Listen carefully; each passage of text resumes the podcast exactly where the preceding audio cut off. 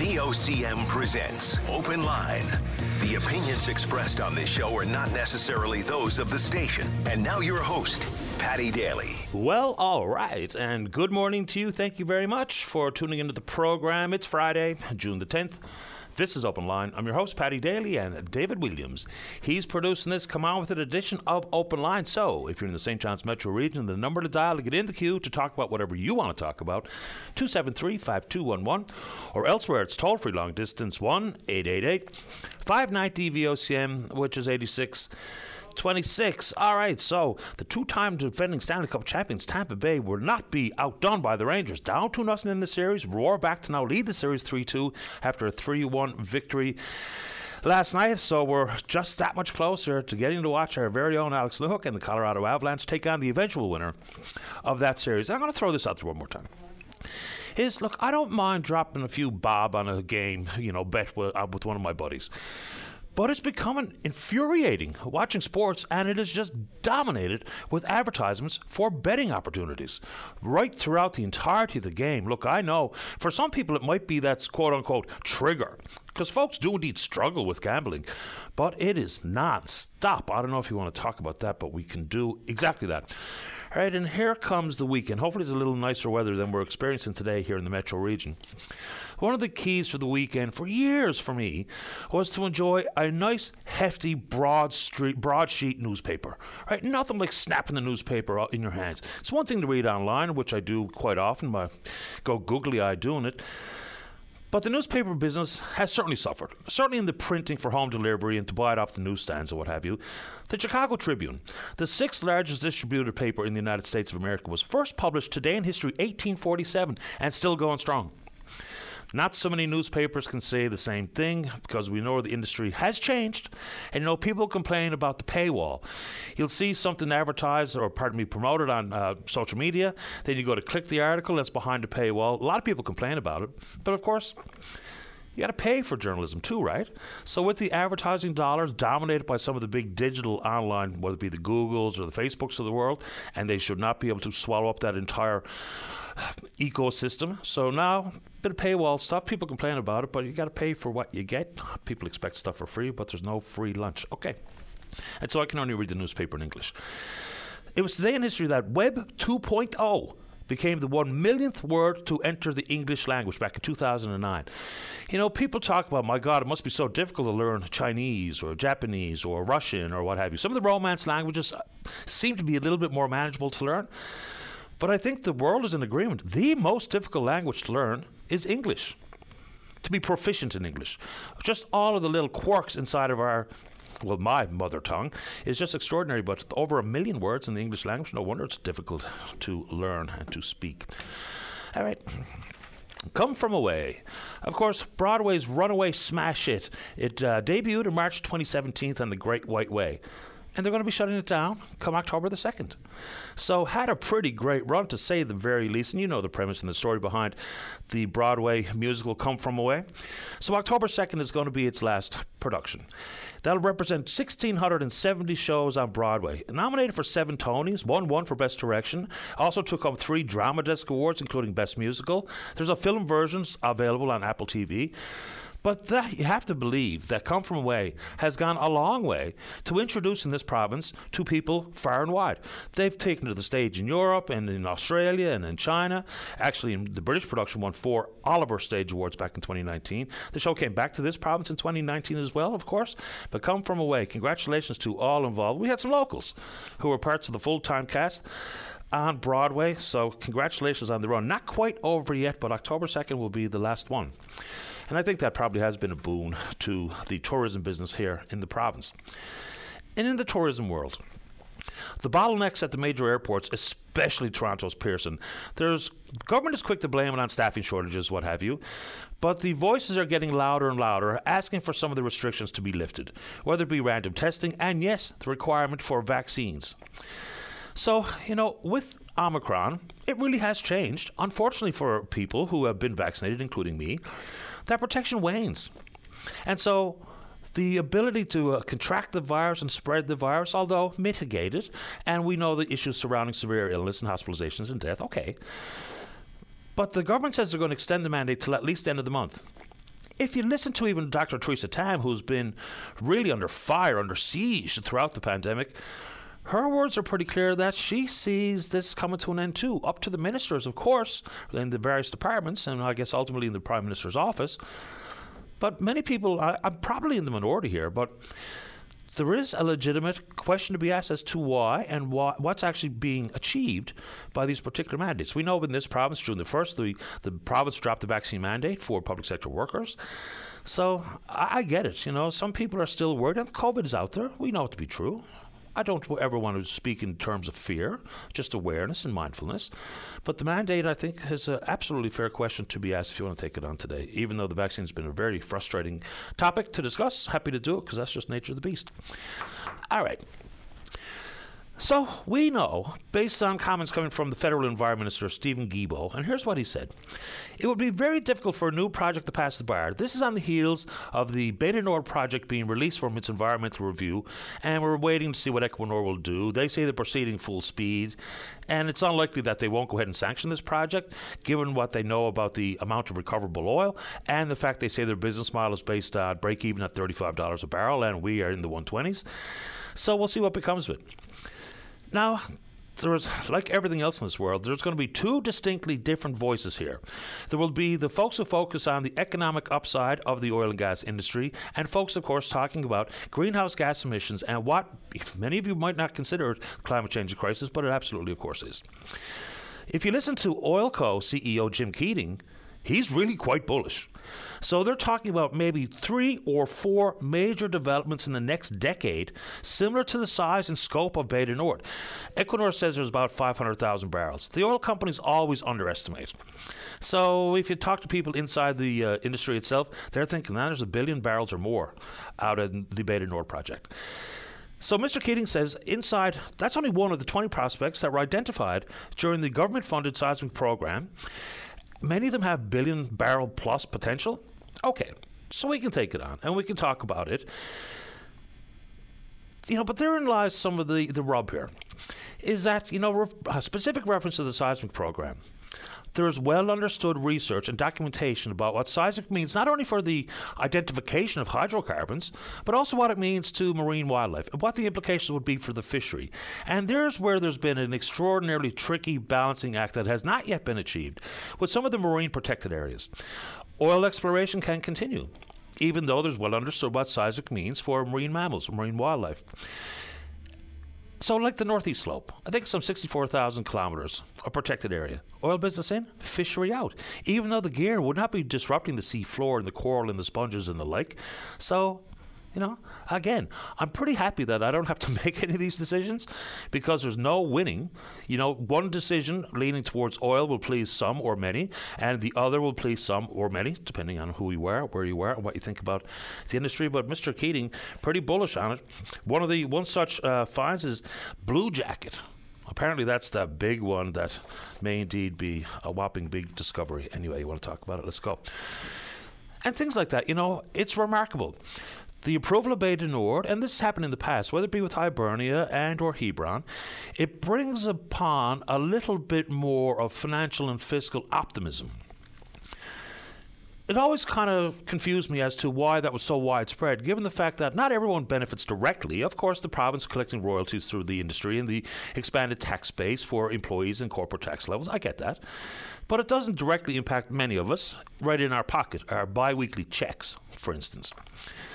So while it will be an economic boon for the province, the provincial government coffers, if any of these things that Mr. Keating foresees comes to pass, but a lot of people are being left behind. I mean, it's unbelievable. The gap between the rich and the poor is wider than it's ever been.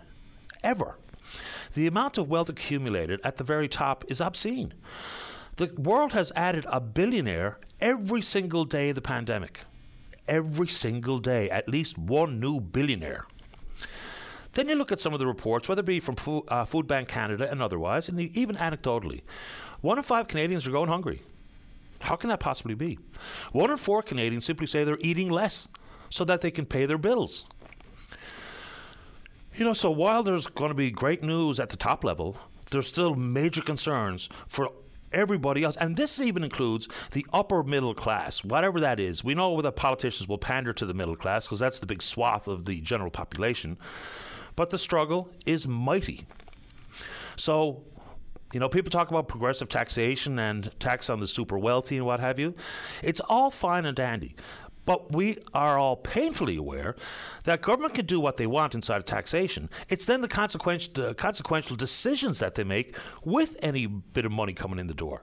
So, again, in this country, we don't necessarily have a problem with how much money governments have.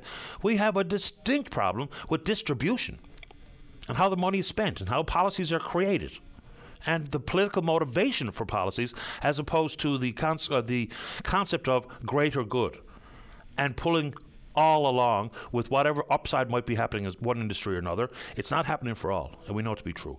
Everything you look at and you touch these days, out of control. So if you have had to change your purchasing habits, like many of us have, you know, people are turning to things that they might not have normally eaten in the past. Those ready to eat noodles, you put on the kettle and you pour the hot water in these noodle packs, and people are using that as a meal. You know, it's no longer a stopgap measure for a college dorm room. It's on the supper table. Things like oatmeal.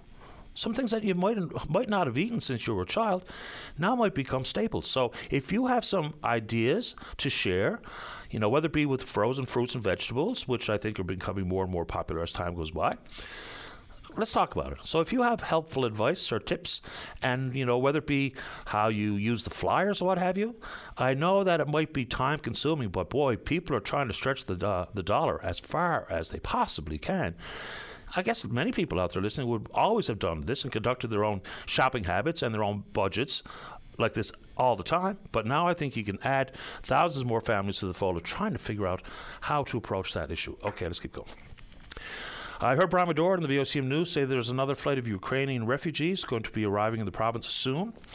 But upon arrival, and the government's trying to help them get a driver's license here in Newfoundland and Labrador, but then you have to get insurance.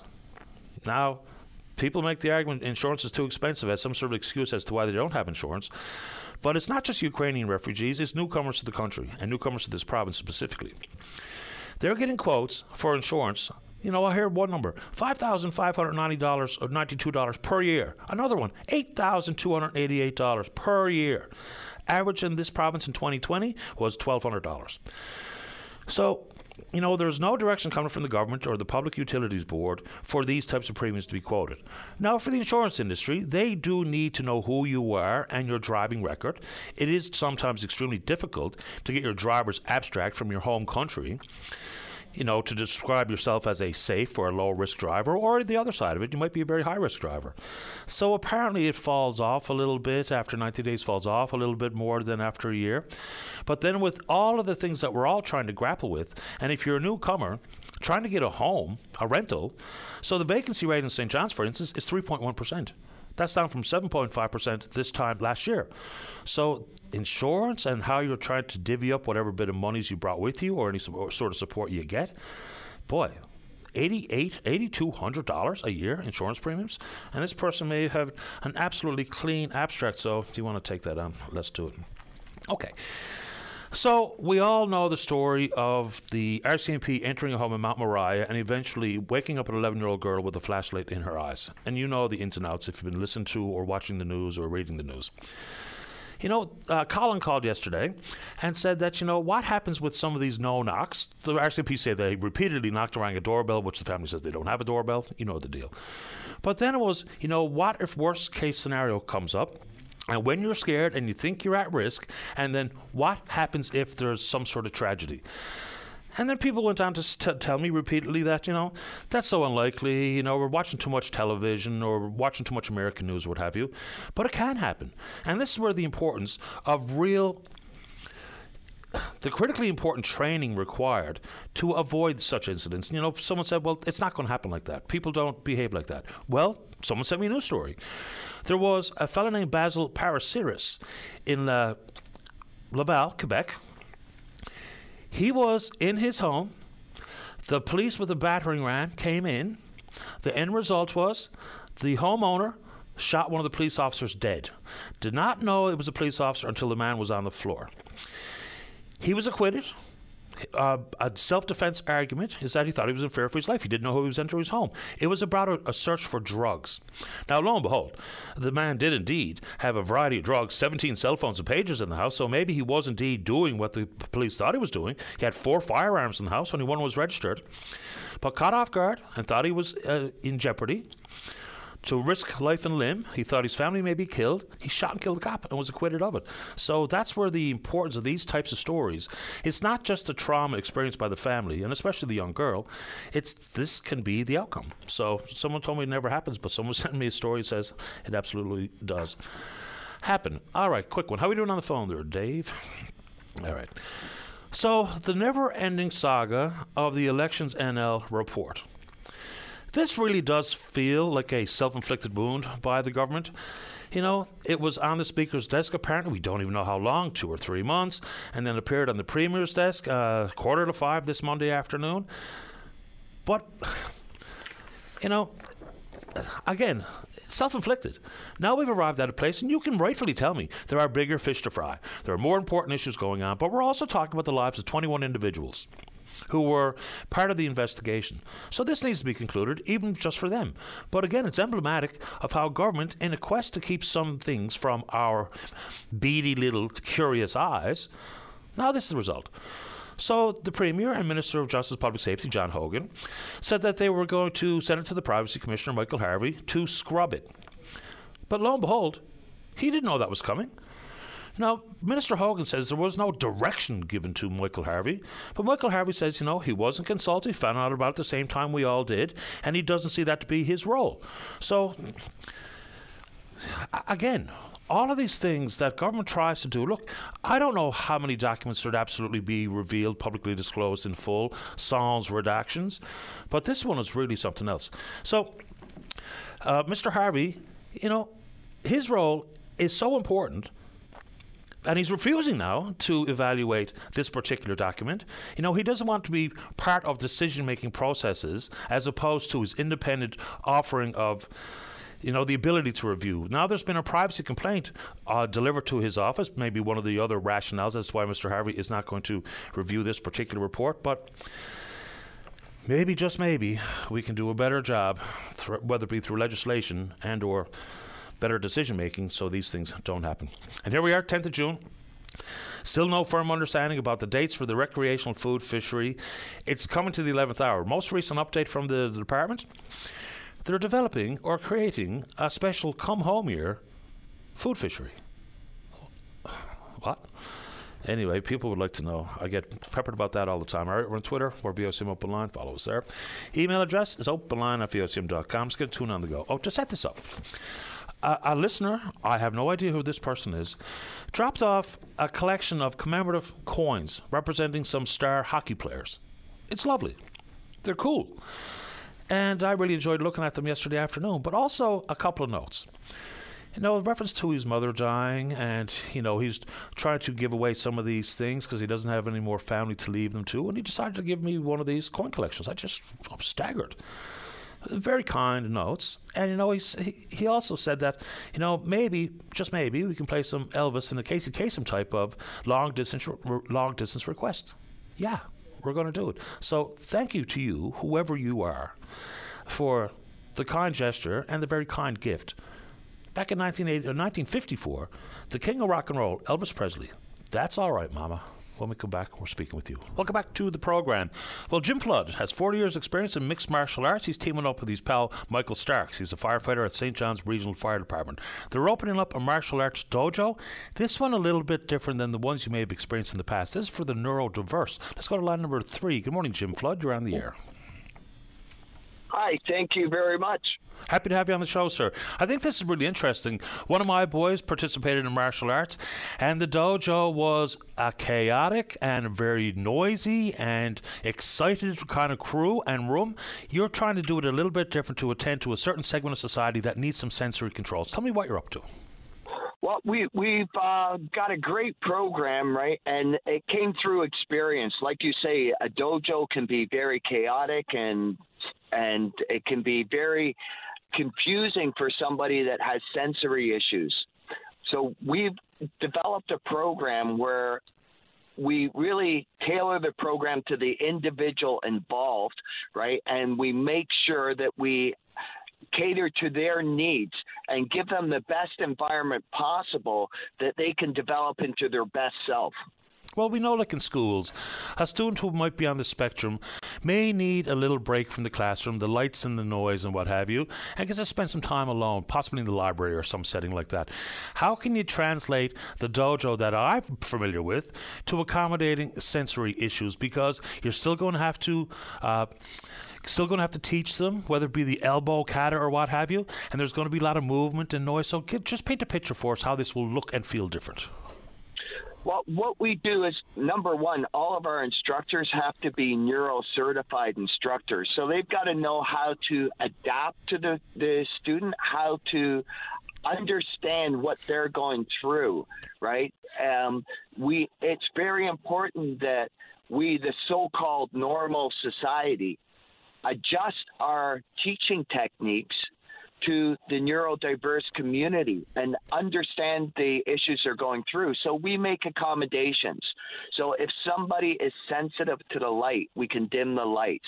If somebody is sensitive to the noise, we can reduce the noise. Now, it's not always going to be um, we're not going to have that ability in every class. So there are issues, there are times where we maybe have to do it more in a private type setting and get that person accommodated and get them used to that whole classroom environment. It's very important with this community that we educate them, we let them know what to expect, and let them know that it's okay to disengage from the class, take a break, we also have especially in our St. John's school, we've got a sensory room where it's um, we can dim the lights, we can reduce the noise, right? We can take them out of that environment and they can get um, desensitized, they can calm down, right? And when they're able to join the class again, they're welcome to come back into the class. For many people who have been involved in martial arts, they will talk about some of the benefits for the individual taking the classes, whether it be for self control, self defense, physical fitness, you know, the ability to learn and translate what the teacher is, uh, the sensei is uh, delivering regarding one kata or another, or the combat portions of some of the competitions. Will the upside for these students be different? Then I don't know how to say it. You know, for Jack Daly when he went and learned some martial arts. So, do you think there's a distinct upside for folks who are neuro neurodiverse in taking martial arts?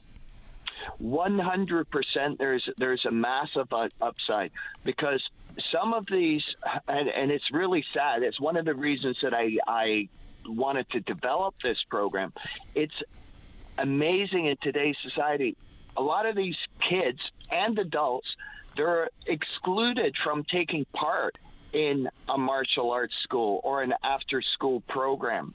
And it, it, it was one of my motivating factors of getting the program started is they would be excluded from social events because they're not normal. They're not behaving the way that normal society expects. They express themselves maybe differently, or it takes them a little bit longer to uh, understand what we want in normal society. So, again, it's adjusting our teaching methods, our modes of communication, and understanding theirs and trying to make it um, so it works for both segments of the society you know, we can talk about flexibility and physical fitness and what have you, but there's also a real mental component to the martial arts. Whether it be commitment to learn, whether it be mental stamina, describe how the martial arts deal with the mental aspect of martial arts as opposed to simply the flexibility and, you know, the full body workout that you get. Well, I, I, and again, one of, one of the latest studies out there is it explains how your physical exercising, working your body, isn't just for your body. It's very much for your mind, as much for your mind as it is for your your your body, right? So the the fact if martial arts classes were working on strength, balance, um, speed, all of these aspects, but working it in conjunction with the mind, it really gives that all around um, workout. So we're we're working our body and our mind. But once we get somebody to believe in themselves, once we give somebody that confidence that they can achieve, be it a kata or be it a basic move, that confidence translates to the rest of their life. So if we can get them feeling good about themselves, understanding that they can do whatever they they put their mind to, right? And that's a body mind aspect of what we do. Their spirit rises and they're now we've given them that confidence that they can go after anything in life, whether it's better grades or whether it's greater socialization, building friendships that's the, the the real benefit of this that we're working body mind and spirit for uh, these people that are being i hate to say it excluded from a lot of today's recreational events social events and educational events right I think it's the stigma that we as normal society puts on them that's holding them back. So that whole social integration part plays a huge aspect for everyone involved. Yeah, excluded or simply isolated. And I'll do this on your behalf. When Jim says normal, you, Jim, and I, and I think most people, we struggle for whatever word might be generally accepted, but everyone knows what Jim's meaning. So please don't come after him or me for using normal because it's not an intentional slight on anybody. I'm just saying that on your behalf, Jim, because I get hammered with that all the time. Okay, and it's it's, it's difficult to come up with whatever appropriate word. And I'm not, I'm not lecturing you, Jim. I'm actually trying to get have your back here. Okay. Yeah, thank you. Um, are your programs for both youth and adults? One hundred percent. We we've we've got youth from six years and up, right? And the only reason we we limit it to that is a lot of times people aren't diagnosed or they haven't they haven't had the diagnosis at under those ages, and it's really useful for the instructors to have that background so we can tailor the program to the individual involved. And it goes all the way up to, I'm going to say myself, I am 57 years old, right? And I'm at that point where you're you're looking at that pre-dementia, pre-Alzheimer's. We're having those senior moments where we're like, ah, why can't I get that? Now, is it normal or is it something that I have to work on? Last one. What's coming up this weekend, and where is your dojo, or do you have a physical space secured? Oh, we have a physical space secured. It's 585 Torbay Road, and it's at Alex Foley's Academy of Martial Arts. And it is a fantastic facility that's easily accessible and we're there from 4:45 to 5:45 doing demonstrations and giving any information answering questions for anyone in attendance. Appreciate your time this morning Jim. Uh, good luck with this terrific initiative And I really appreciate you giving us this opportunity. Thank you very much. I appreciate it. You're welcome, Jim. Stay in touch. You're welcome. All right, bye bye. Uh, you really did see, like, even some of the children that were in uh, Jack's class. You could see they were different insofar as their self confidence went as they learned more and more and went to more and more classes. Uh, there's a big upside to martial arts, and it's not about fighting. You know, the general concept behind martial arts is defense right? So, anyway, that sounds like a good program that Jim Flood and Michael Starks are offering. Let's take a break. When we come back, we're going to talk about the fact that there's been a school trip cancelled, left the parents on the hook. I, I, imagine that means financially. And Ben Sparks, our annual conversation about the Morrison Scholarship. Don't go away. Weekdays on VOCM, it's Open Line with your host, Paddy Daly. Join the conversation each morning from 9 a.m. to noon on your VOCM. We get people talking. Welcome to the show. Let's go. Line number four. Good morning, caller. Are you around the air? Hi, good morning. How are you? Not too bad, thanks. How about you? Good, thank you. Uh, first time caller, and uh, the reason I'm calling in today is uh, two days ago, a bunch of students who were attending a summer program in French program in Quebec received notification that the Department of Education was retracting their approval, um, reducing the number of students from 150 down to 50 to attend this summer program, citing that. Um, that the campus in Quebec couldn't find quote unquote quality staff to uh, run the program. So they took all of the names, put them back into, I guess, their system and pulled out 50 new names. And now we're sitting here waiting to see if our children are going to be attending. Um, like I said, there's two camps. The first one was leaving for June 25th, and the second one was July 21st. So the bursary from the government covered all of the expenses for the children in Quebec. Um, what the parents were on the hook for was airfare, spending money, and to get their, you know, to bring list. So, um, you know, many of the parents, myself included, waited until, like we were told to uh, that we got our acceptance letters, booked airfare, um, you know, waited for our authorization to do anything like that, which is what we did. Got these random letters like saying that everything is canceled. Um, wait to hear if you're going to go, and now we're stuck with, you know. A lot of money invested into a program that our kids are probably not going to attend. So I just wanted to let people know about this. Okay, so Yeah. just so I have, I've got this straight, you already have purchased airline ticket and not knowing even if your child has a spot. No, no. Well, originally when we purchased the tickets, we had an authorization that my child had a spot. So we we received congratulations, you are you've been selected to go. Uh, a couple of weeks after we got the letter, parents sat down, we booked our children, so they were going on together on the flights. Because these kids are grade nine students, um, so we wanted them to travel like in groups, right? So we booked the flights based on what we were told once we got our acceptance letters two days ago, they retracted all of the acceptance letters, citing that you know they didn't have enough staff and that they were going to run the program but at a reduced capacity. So now, instead of 150 children going, they're sending 50. So they did a random draw for 50 names. In, in some school trips in the past, and this story has happened several times, and especially at the beginning of the pandemic, when a school trip is brought to bear, there would be a third party involved, and so the airline tickets being purchased and what have you. But that other group isn't the school, and consequently, some parents were having to fight with that company to try to get their money back for trips that have been cancelled through no fault of their own. So, is there a third party doing this as well? No. Okay, no, no, so this straight relationship between you and the camp. Okay. This is straight from uh, the applications came from the Department of Education. Got it. Um, they went they went back to the Department of Education, and you know, through my understanding, it's some sort of program they have in place with, I guess, the government of Quebec um, invited them to attend. The government of Newfoundland are the ones providing the bursaries for these students to attend. Um, you know, I, I know it's on us what kind of airfare we picked, and when I booked the airfare, I booked you know, there's different classes of airfare. I booked one that is non-refundable, but you'd get a credit back.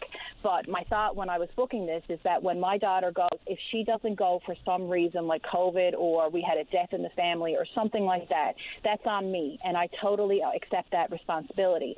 Nowhere can I find in the fine print was I under the impression that they could retract this bursary at any time. And in their letter, they're stating that this is unprecedented. They've never run into this before, and now we're the ones left holding the bag. Like my airfare was over a thousand dollars to send her up and back, and now I'm out a thousand dollars. I will eventually get some sort of credit from from the airline, but I mean that's only good if you're planning on traveling. And quite frankly, in this economy, I'm not planning on traveling. So what's that that thousand dollars is flushed down the toilet. And there's other expenses, of course, that were out. Like the, you know, there was little things on the list that we had to buy specifically for this trip that we've been chucking away at. And now, what do I need that for? And and the government is just saying you you had to buy airfare. So, you know, and I feel I, the lady that I was speaking to at, at the department, God love her, she tried her best. You know, she's just a worker bee doing the best she can. But somebody higher up needs to look at this and say, this is unprecedented. You know, we shouldn't be leaving these parents high and dry for the cost of this and, and doing something to help us with this. Or at least paint the picture where there's a risk as opposed to come on up to Jolly Quebec and all of a sudden Exactly. things get disrupted. So, and even with the travel voucher, that will have an expiry date as well, just like the travel voucher I got when we canceled our trips back in 2020. Okay, Right. so what are they saying for the possibility for people like yourself if your child does not make it to the lucky 50 that gets selected? Is there any protections coming at all? Are they giving you any information or every man and woman for themselves?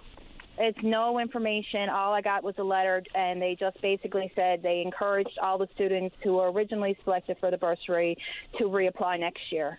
Um, and we will consider your experience this year as part of the selection process for next year.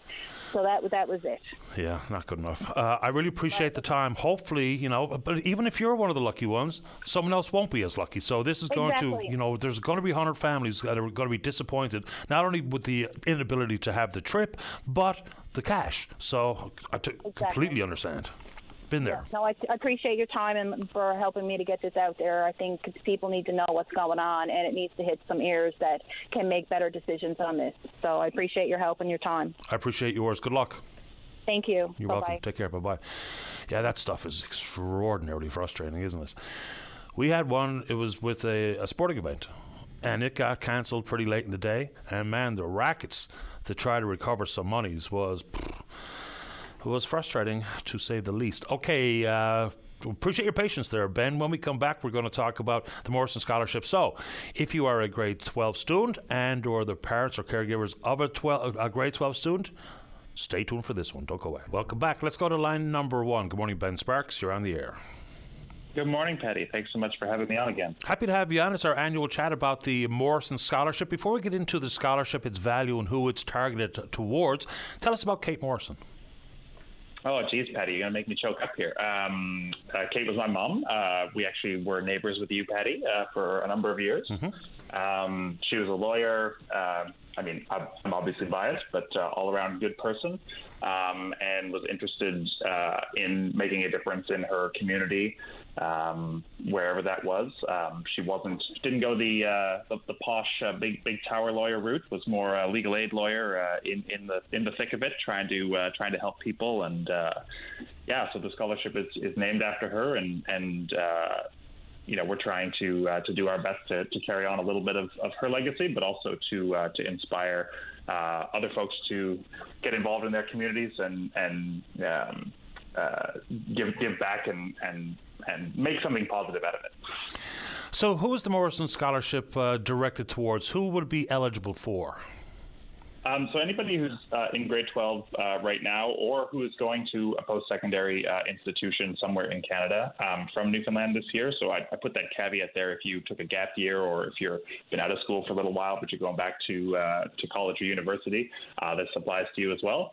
Um, and it's, it's it's more or less for, for students who are studying um, in a related field of uh, politics, political science, um, public policy, um, you know, some, something like that. But if you can make an argument that your engineering degree or your biochemistry degree is, is going to have a tangible impact on your community, and, and you know that's what you want to do for your career, but you want to make a, a, a difference uh, uh, in your community, uh, you know, on the side or, or as, as, as another part of your your career, um, we're certainly open to that. So it's pretty broad. Uh, anybody anybody who's interested or, or curious should apply. That's what I would tell you.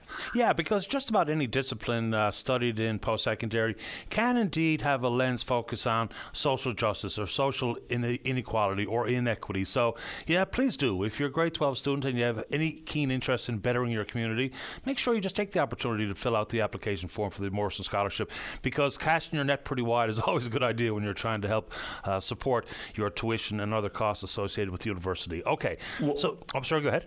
No, I was gonna. I was just gonna say, Paddy. In terms of casting a wide net, I was listening to your preamble, and you were talking about food insecurity, inflation, oil and gas projects, Ukrainian refugees, uh, elections, um, and all those things. What they have in common is a need for people to be educated a little bit about how their government and their society work, and that's why that's what the scholarship hopes to do is to get young people interested in that because I think we do a, a good job focusing on math and science and not such a good job on uh, you know the things that actually affect all of us, which is uh, our, our government and, and um, the society that we've built.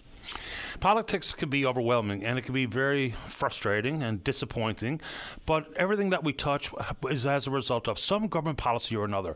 So, whether it be civics in high school and understanding what different levels of government do, what they're in charge of, what their responsibilities are, do you think now millennials for the first time ever are the largest voting segment in the country? What do you think we're doing? How do you think we're doing in opening the eyes of our youth to what politics means without overwhelming them with the toxic nature of, of uh, you know, hyperpartisanship and what have you, because it is important. You don't have to every single day, you know, delve deep into every political issue, but an awareness can go a long way to even, uh, you know, molding your own decisions and your own thoughts on how the community operates and where the gaps are and the, the politicians who maybe ignore these gaps.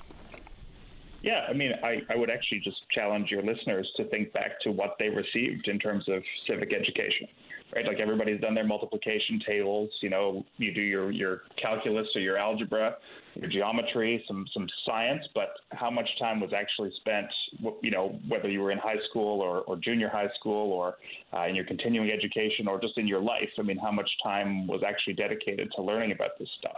Even though we all are affected by it, we all pay taxes, we all avail of, of services, um, but we do a really bad job, not just provincially, you know, across the, the country, and I would argue perhaps in the Western democratic, you know, countries these days, um, folks are starting to lose um, that connection uh, and, and that understanding of, of where where we're at and, and the, the society, the democratic society that we live in.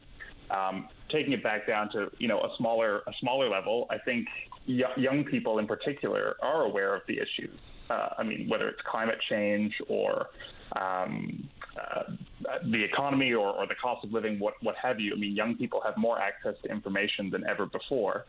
Um, but it, as you say, it is it is really overwhelming, and you get you know people who are really anxious and they feel powerless to change things because the government structures, the previous generations, the, the folks in charge, you know, um, uh, it, it's also overwhelming and, and large, and, and, they're not sure how they can make a difference. But I would argue, and I would tell young people in particular, that you can make a difference, um, and it's whether it's big or small. You know, start small and go from there uh, you can make a difference. And it's not just for young people either. I mean, if you're a sure. middle aged person or, or even a senior, I mean, you can make a difference in your community. You just have to get involved, and uh, that doesn't mean necessarily in elections or in politics, but uh, go to a you know town council meeting, listen to Open Line. This is a, an amazing show. There's nothing like it anywhere else, uh, where people come in and actually you know discuss issues. Um, so, so I would just encourage everybody to, to do your part, and if everybody does that, we'll be in a better place. Ben, where do people go for an application, and what's the value of the scholarship? Yeah, so this year we bumped it up to three thousand um, dollars. So you get half of that uh, in September before you start uh, your first term at, at, university or college, and then you get the other half uh, next December. Um, and you go to morrisonscholarship.ca. You can learn all about the application process. You apply right there online. And if you have any issues uh, with your application, you can send us an email or uh, direct message us on social media. Uh, we're on the Twitters, Facebook, uh, Instagram as well. And we'd really love if everyone would just help us spread the word. If you are a student or if you know somebody who is uh, a student who might be interested, uh, if you're a teacher, please feel free to share as widely as, as possible and, and, make sure that we give as many people people uh, the chance to to apply and avail of that as possible. Uh, last one. So, uh, is the plan in the future to not track how people are doing, but to stay in touch with your recipients to see what becomes of their education, what becomes of their intended goals to make their community a better place? Like Rachel Hocko from Rochun, Newfoundland and Labrador, who was last year's recipient. What's the plan to stay in touch and to, you know, see so, what kind of impact these young people are having? I am so glad you asked that, Paddy. Um, both of our recipients so far, uh, we've done it two years in a row. This will be our third year. Um, Erica Evely was our first uh, recipient from uh, Carbonear. Um, she's a member of the Premier's Youth Council and has been involved. Uh, she's going the partisan route, which is fine, and that's that's great. You don't have to do that, but uh, she's already making a big uh, impact and, and making herself known uh, as, a, as a future leader. Um, both her and Rachel uh, attended uh, Newfoundland Youth Parliament earlier this year, which we started after uh, the pandemic. Um, so they're both getting stuck in, learning more, making those connections, um, you know, with ma- making making friends, but also future acquaintances and, and, and networks. I, I, have no doubt that we're going to see more uh, from both of them in the future, uh, and I look forward to keeping in touch uh, with them and seeing uh, how their progress goes. And hey, you know, whoever gets it this year, uh, we'll be we'll be following up with them and making sure that. Uh, that they, they, they, go on to succeed and, and whatever they want to do as well. So, um, absolutely. Super excited for, for both of them and, and for whoever we pick this year. I appreciate the time, Ben. So, folks, it's simple. It's uh, morrisonscholarship.ca for all the info. Good talking to you, Ben. Thank you, Paddy. Cheers. Take care. Bye bye. All right, uh, one more before we get to the news. Let's go to line number two. Jim, you're on the air. Yes, good morning, Paddy. How are you this morning? Not too bad, thanks. You? No, not too bad at all, sir. I am going back to uh, their, uh, the, their Monday night. They were setting out papers here in North River concerning the council. Uh, the council here in North River, we had a, a, a allegation was going on right now. excuse me, uh, was concerning fraud. Uh, 200 and, uh, 242 $24,265. Okay, the, the council decided that they weren't going to press charges, uh, wasn't going to turn it over to the RCMP. Okay.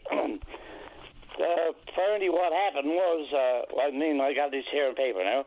There was a breach of trust there involved. There was theft of twenty-four thousand two hundred sixty-five dollars and apparently this was de- uh, devoted into the, the the the lady that worked in the office was put into her account, was uh, passed uh, directed into her account in the bank in Bay Roberts, went to another bank. Another bank picked up on it, notified the council here in North River, and as far as we're concerned in North River, all these things that should have been turned over to the RCMP. But now you find out that there was five councillors on the decided that uh, they weren't going to pass it over to the RCMP, and up till now, they still haven't turned it over to the RCMP. What we're getting at here in North River, the fact is, there was the taxpayers' money, and uh, when the two hundred and uh, two twenty uh, twenty four thousand two hundred sixty five dollars went to the bank, it went to her personal and it was said said on the paper for personal use. So it was theft. It was a breach of trust, which carries. I was listening to it on VOCM the other day. There's another case similar to this going on now. Uh, breach of trust carries a maximum of 14 years. There's forgery involved and the steps involved. Do you think I this mean, is a better conversation? Do you think this is a better passed under the conversation? Hold on. Do you think this is a better conversation between you and law enforcement versus throwing these things out there and might possibly get yourself in hot water? No, no, but I'm, I'm, I'm just what I'm saying is we I got this here on paper, Paddy. This says here twenty four thousand two hundred sixty five dollars. The town, the uh, the, the it cost the town two hundred and twenty dollars, but the bank the bank here in Bay Roberts picked up on it. So, uh, what would your suggestions be? Can't the people of North River go to the RCMP and have this investigated? Yes, that's what I'm saying. Isn't that the place for the conversation is with law enforcement versus, for instance, with me? Because uh, Oh yeah, no, no, I'm not arguing with you, Paddy. I'm not getting saying. no, no. What I'm saying is, the fact is, if a youngster goes into a store, they'll pick up a bar and put it in their pocket. Next thing, they got them charged and gone to uh, a family court. But here it is. Uh, you're not talking a dollar or two dollars or five dollars. You're going back. You're talking twenty-four, twenty-five thousand. oh yeah, no, the, the numbers are absolutely real. Oh yeah. Uh, Okay, I- I'll, I'll give you the last word though, Jim, because some of these things, when we get into Oh, things yeah. that belong inside the courtroom or with law enforcement investigations, I don't really know what to say because I don't have any documentation. I don't know who, who we're talking about. I'm not really sure exactly what's going on. but I mean, you can say your piece for sure. Yeah, yeah. Well, we uh, we faxed a couple of papers in here to VOCM there uh, Monday, I think it was, uh, Tuesday morning. You should have a copy of it in there. Okay, I'll have a look for them. I have not seen them, Jim, but of course I don't generally get much in the way of facsimiles sent to me. no. But I'll have a look around the office. No, yeah, and that's like uh, no, one more thing before I go, Paddy. Okay. Uh, back in 2017, the town of North River, we were seventy thousand dollars to the good. You know what we are today? No. We're four hundred and forty-four, uh, four hundred forty-five thousand five hundred eighty-six dollars in back taxes. Yikes. Yeah, that's Whoa. a big difference in four years, isn't it? Uh, of course it is. It's a massive difference in four years. Uh, Jim, I appreciate, appreciate the time. If this takes it to the next level and an investigation begins, just keep me in the loop. Indeed, I will, buddy. Guaranteed, I'll be on, on the spot. Thanks, Jim. Take care. All right, uh, let's go and take a break for the news. When we come back, plenty of time to speak with you on a topic of your choosing. Don't go away. Saturday morning, join us for the Irish Newfoundland Show. Send your request to IrishNL at VOCM.com or submit them online at VOCM.com. Welcome back. Let's do it. Line number three, Peter, you're on the air. Yes, good morning, Paddy, and thanks for taking my call. No problem. Um, I guess I'm speaking on uh, healthcare in uh, general, but to uh, more define it, I guess I'm speaking about uh, the medical centre in Whitbourne, and there's uh, on VOCM News this morning that di- diverting their uh, emergency cases to uh, Placentia and St. John's Saw and that, uh, yeah. Carbonear. But anyway, uh, what I'm saying is I don't know if this is a pilot project or what, you know, but like the last time I called, they were down to one doctor from six. And, uh, you know, apparently there must be no doctor this morning to uh, handle those uh, emergency cases. I'm not, I'm not sure. But having said that, Paddy, like, you know, for a, for the Trans Canada Highway and other places, you know, with the amount of accidents and things like that, especially places like Doe Hills, Fog, all that kind of stuff, you know, that's little consolation for the person that's in that accident. If if well, there there have to be a lot of accidents, and there will be more. Or for the person who was down in uh, Norman's Cove, Long Cove, or wherever the case may be. Excuse me, sorry. Uh, for uh, with a heart attack or a, you know, like. O- other emergencies, you know, and what are we going to do? You know, like what what what's the plan to bring them over and and put them in the quarters of uh, Carbonear, Placentia, like the area in uh, Health Science uh, in St. John's, you know, like uh, there's almost like traffic in there on the 401 in Ontario, lined up in the quarters, you know, waiting for someone to uh, get a bid or someone to see them. And I think it's very unfair. I don't think the government has given it enough a thought and I really believe, you know, like we should try to recruit doctors for this specific area. And like here where I'm to, Southern Harbour, Arnold Cove, Comicham Science, you know, we use that facility too. And uh, you know, like, uh, and the two doctors in Arnold Arnold Cove that were originally there for a number of years. Well, one is really down to a very, very minimum of patients, and uh, and the the other uh, one well uh, was never replaced. So you know, there's a you're not talking six doctors in this general area now. Like I don't know how many more from Placentia or, or Carbonear is gone, but we're talking eight there. You know, well no seven. There is still one at the at the medical center in Whitbourne. So you know, like instead of putting a and I don't mean to be sarcastic. I don't mean to take a stripe out of anybody. But you know, when you talk about building a premier's office in Grand Falls, Windsor, and when you talk about giving hundreds hundreds of thousands of dollars for security for the part of the royal family to go down to Quidi Vidi or whatever the case may be, and leave people that need doctors on a regular basis, you know, not, not to provide that service to them, you know, I think that's really getting. Uh, getting to the lowest, the lowest, you know. But do you think, Peter, it's a, a matter of they're not willing to pay a doctor to set up clinic here in the province, or they're having a hard time finding the doctors to set up shop? Well, I, I, I really don't know, Paddy. I, I don't know why they're leaving either. That, that's that's something uh, that bothers me. I, I don't know why they come here so unless it's a part of finishing up their training or advancing to from a family physician up to some kind of a surgeon or not, you know. But it seems like for all of those doctors to go at Whitbourne, there must be something there regarding the health situation here that's by government, and, and they can't be happy with the the working conditions or the pay. I'm not sure about that. I can't. But you know, like Premier Furey and John Haggie should know, you know like we we a lot of people, not me, but a lot of people cried for Dwight Ball to move on.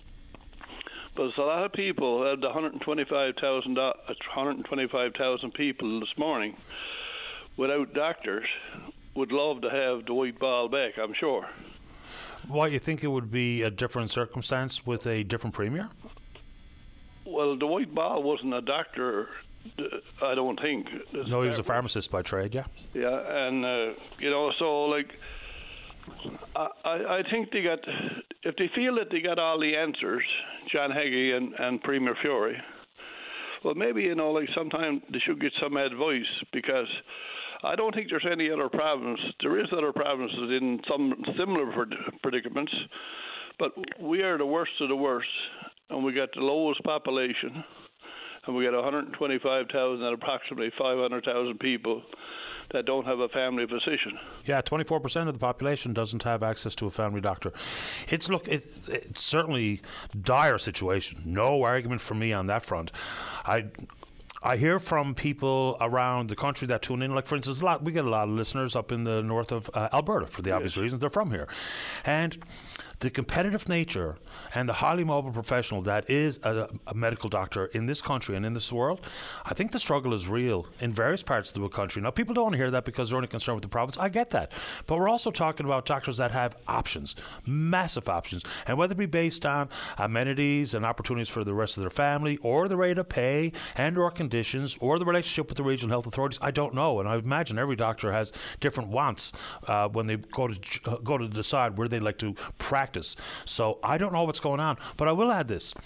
This is a huge problem for the politicians, right? It's a huge problem for the government in Newfoundland and Labrador. So it sounds like a strange tactic to simply purposefully not want to have doctors here because they're facing questions about it every day. The political win would be clear.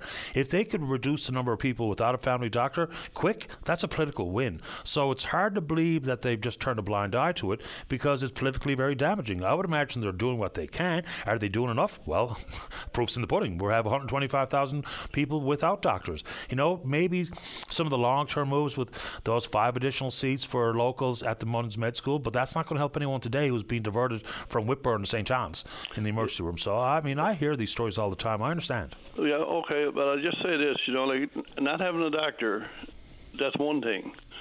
But when you close an institution like the medical center in Whitbourne from emergencies, that is there to help out people with heart problems, whatever the yep. K, or accidents on our highways.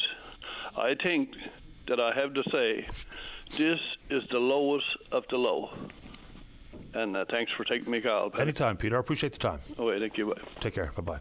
All right, uh, let's go ahead and take a break. How are we doing out there, Dave, on the phones? All right, we could uh, always use more calls. It's a call in show, after all. If you're in the St. John's metro region, the number to dial to get in the queue to talk about whatever you like 273 5211, or elsewhere, it's toll free long distance 1 888 590 VOCM, which is 8626. We're taking a break and then we're coming back. And welcome back to the program. Let's go to line number four. Doc, you're on the air. Good morning, Paddy. How are you? Not too bad, I suppose. How about you? Uh, very good, boy, I must say. I just got back from a. Uh, listening to my grandson at St. Vaughan's give a little speech, and uh, grade grade two, and kids today, why they're they're really brave, stand up, and way to go. You know, uh, one of the most important skills I think people find, one of people's greatest fears is speaking in front of others, right? Yeah. That, uh, there's so many people out there, they're super slick inside their own social circles, what have you, but get them up in front of a crowd, not doing it, con- convince them to do it.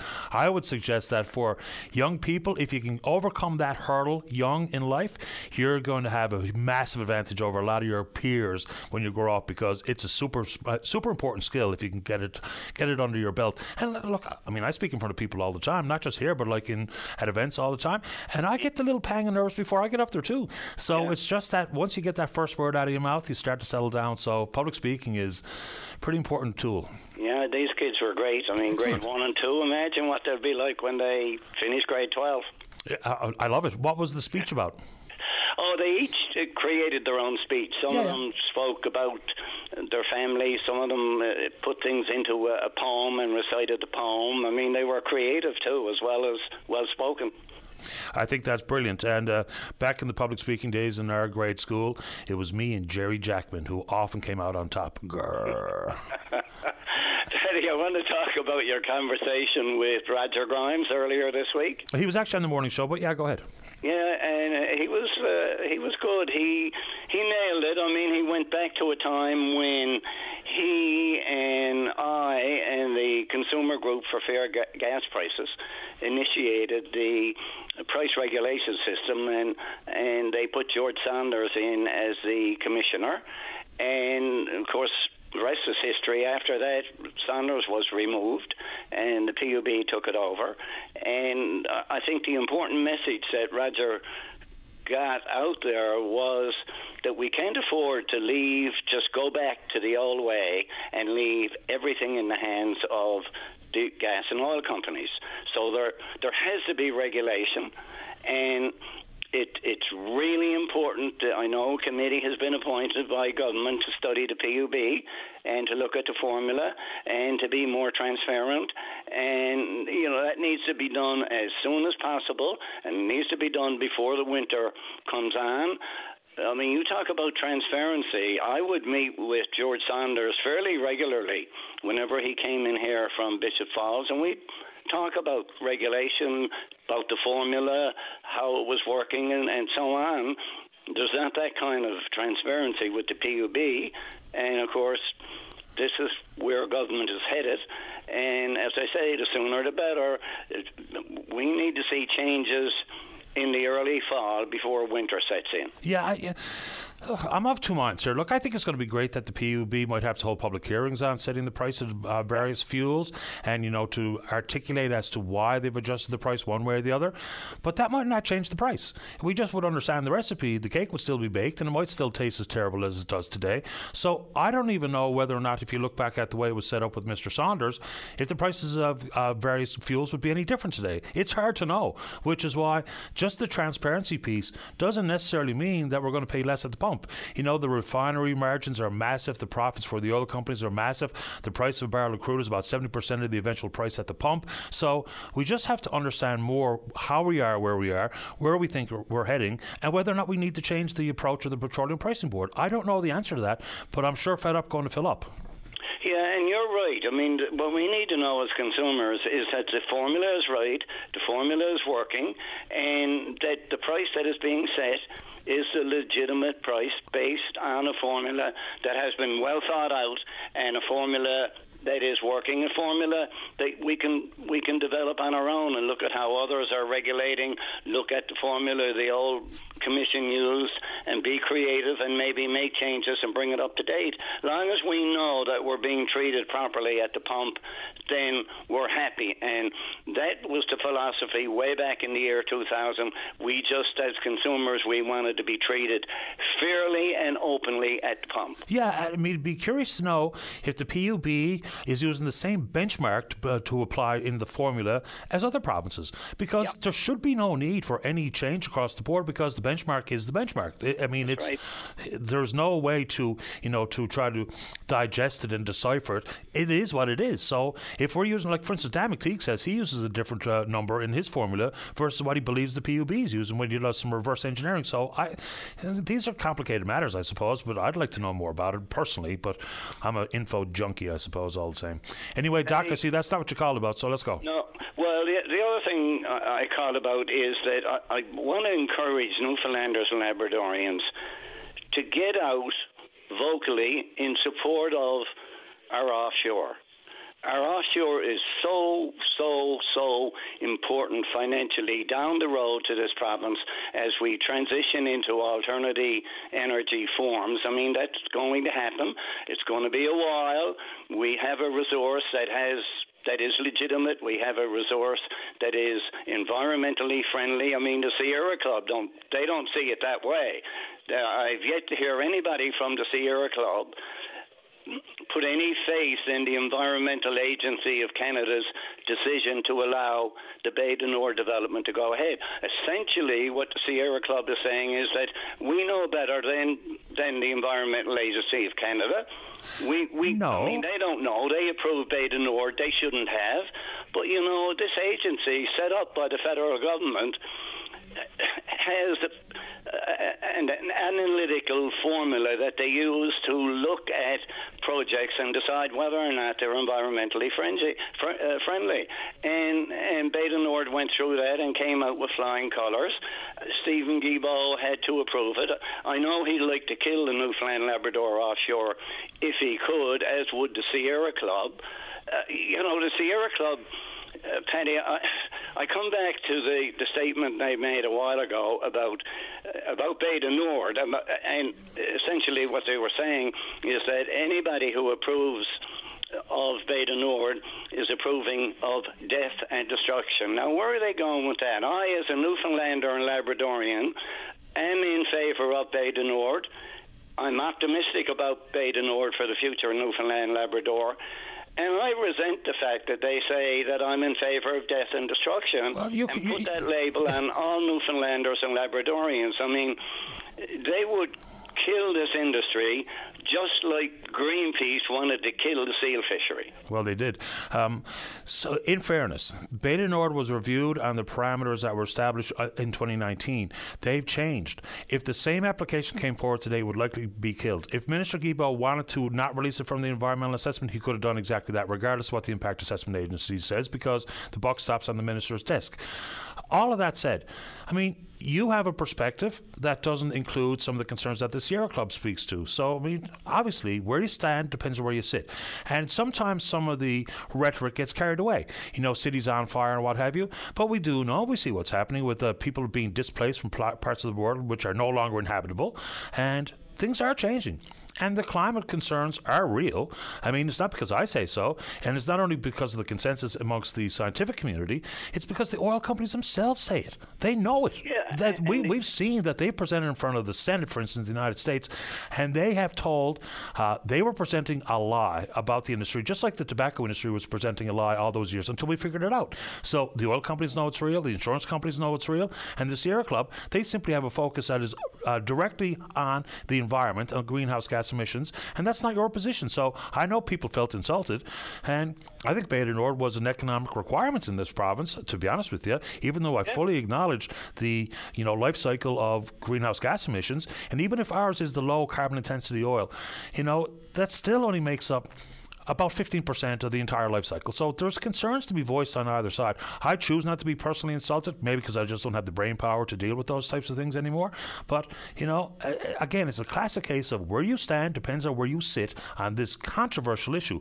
Will there be more fields like uh, Jim Keating says? He foresees three or four potentials the size of Bay du Nord or larger in the next decade. Does that come to pass under this Liberal government? Maybe not. I mean, Mr. Guilbeault's words are quite clear. You don't have to read between the lines. But governments change hands. Even the Yeah, industry itself. Mr. we'll said, Paddy, was that he he it was going to be difficult in the future. Yeah. Excuse me, to get approvals, and and that's fine. Uh, I mean, you set your parameters, and then each development is analyzed in relation to whether or not they meet those parameters, and that's fine, providing the parameters are not deliberately set so high that nobody can meet them. I mean, we we have to be reasonable, and we yes, we set the environmental uh, regulations and the environmental parameters. And I've been told by people in the oil and gas industry about companies like Equinor and how they're quite ready with their technology and new technology to to meet these parameters. And so, as long as the playing field is level, that is fine. But again, I come back to the Sierra Club. When you start using fear to frighten people down a certain road, it's just like Trudeau using the carbon tax to put the price of fuel high to the point where people have no alternative but to go in another direction. The road to success is not fear. The road to success is to provide alternative measures that people can accept, and people then will go on and go down that alternative road. Yeah, I think maybe some use fear on the economic front too, with the importance of the oil industry in the province. I, I, and I get it. You know, I mean, I hear these types of things all the time. Carbon tax about eleven cents. But I find cur- the most curious thing about carbon tax or a price on pollution is it used to be about policy, not about politics. The champion of the carbon tax at one point in our political history in this country was the father of this Conservative Party of Canada, Stephen Harper. He was in favour of, and now it's become if it's a liberal uh, if it's a liberal tax implied or imposed, then it's stupid. As opposed to if Harper was still in government, we'd have a carbon tax. Why? Because he was a proponent of. So it's it, the, the policy conversation has kind of been shelved by the straight up partisanship. If it's a good idea, the, if the Liberals think it's a good idea, the Conservatives automatically think it's not, and vice versa. When in fact they should be reminded, neither party has it all figured out. Neither party has all the answers. Neither politician has all the answers or understands the implications of every single issue under the sun. They simply don't. Your party is not perfect, and what party is that? Every party. You're right. And the, the, I mean that comes back to a point you made a, little a few minutes ago, and that was that governments change. Yeah, they do. And and uh, again, I'll finish with this: we need a change in Ottawa because Ottawa is not in favour of Newfoundland and Labrador just not. And uh, I don't hear any talk about the pipeline that Trudeau bought, and it's costing an arm and a leg. Twenty, I think, it's up to twenty-one or twenty-two billion dollars now for that pipeline carrying dirty fuel from Alberta uh, into British Columbia for export. Nobody says a word. I don't hear the Sierra Club going on a rant. Oh, they went haywire. The Club going on a rant about the uh, uh, the oil sands, or uh, you know, but they're hell bent, boy, to kill Newfoundland and Labrador. Oh, Doc. And they are. You know the amusing thing? The representatives of the Sierra Club that I've listened to are Newfoundlanders and Labradorians. Yeah, and they also consider themselves uh, citizens of the planet, and their concerns are well understood. And I, I think you maybe didn't pay much attention to what the Sierra Club had to say when Oh, the yes, I did. wh- well, they went absolutely haywire when the federal government uh, purchased that Kinder Morgan line, uh, Trans Mountain. Yeah, but they've been quiet ever since. I- And yes, I mean they're people of the planet. I just don't know what planet they're on. Oh well, I mean, I don't know what to say to that. Um, uh, anyway, Doc, appreciate the time. Have a nice weekend. Thanks, Paddy. You too. All the best. Bye bye. Uh, yeah, uh, let's take a break. Weekday mornings from 5:30 to 9. Jumpstart your day with Jerry Lynn Mackey and Ben Murphy. Newsmakers, traffic, weather, and more during your VOCM morning show. Welcome back to the show. Uh, let's go. Line number four, Wayne, you're on the air. Hi, Paddy. How are you this morning? I'm doing okay, Wayne. How about you? All right, bud. Listen, uh, I uh, I got to replace my oil drum next week. Uh, apparently, uh, I got my oil drum is inside. It's like brand new, but I uh, I think apparently you got to be replaced every 15 years or so. But it costs thirty-three hundred dollars to replace it. Mm-hmm. I mean, that doesn't include the probably sixteen hundred dollars it's going to cost to fill it up. So, you know, it's going to be like a five thousand dollar slap in one one bill sort of thing. I was just wondering, is there any any rebates or anything for oil drums? Because you know, oil is not going to go out of production in the next twenty years. I don't think, but Well, no, people are going to be heating their home with uh, furnace oil for a while. Yeah, absolutely right. There was such a thing as a fuel tank replacement assistance program, but that was like a decade ago. The last I remember even hearing about it. Now, some of these supports or rebates are for converting from oil to electricity to heat your home. I don't even know if there's such a beast as the fuel tank replacement program anymore. To be honest with you. I, I don't know. I've never heard. You know, I got the yellow program with the with one of the oil companies, uh, and of course it doesn't cover oil barrels. It covers your furnace sort of thing. Sure. Uh, but you know, I was just wondering because I mean, there's a lot of money.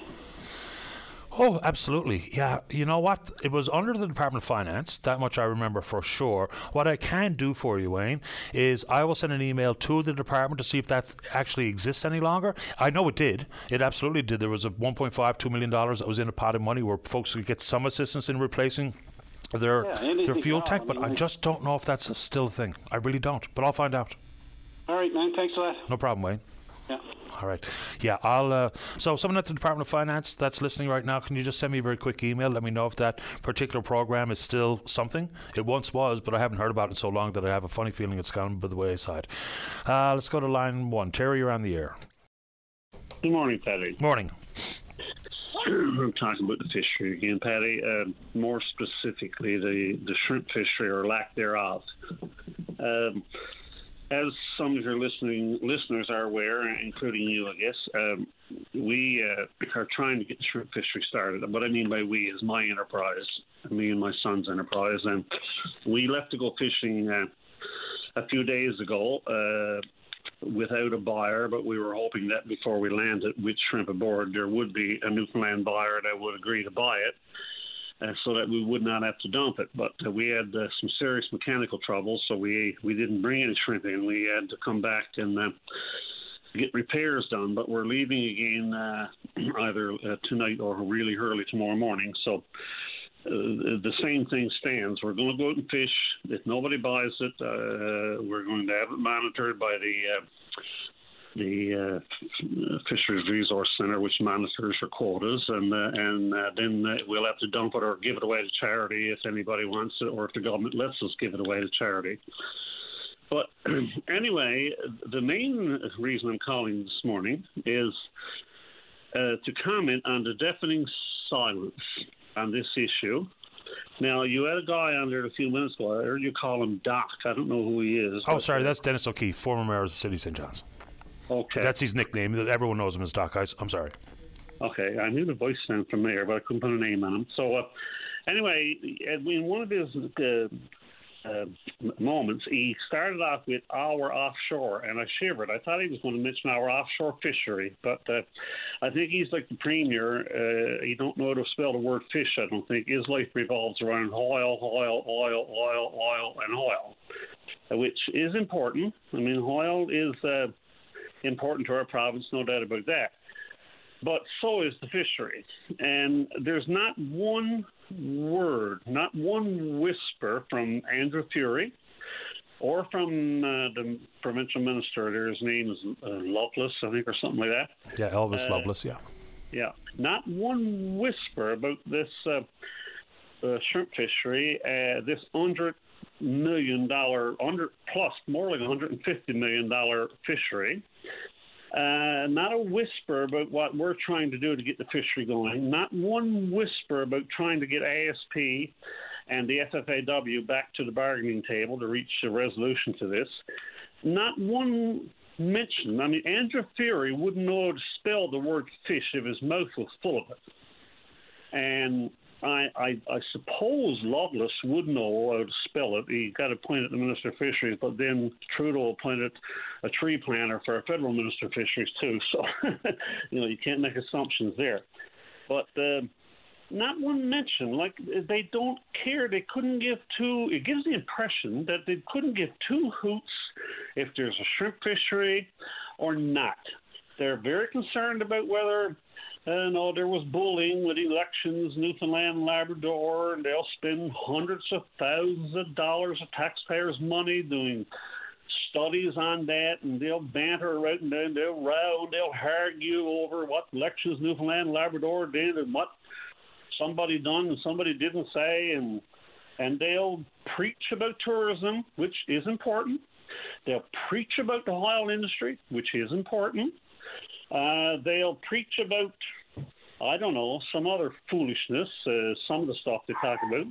Uh, but the fishery, which this province was built on, which which was the reason for this province uh, becoming populated in the beginning, hundreds of years ago, there's not one one word, and the premier is the leader of this province. I mean, yes, Loveless is the fisheries minister, but the premier has the power and the authority to call him into his office one day and say, "Listen, boy, for God's sake, boy, get up in front of the mic and say the word fish, say the word shrimp. It's spelled S H R I M P, by the way, in case uh, Furey and Loveless don't know how to spell the word."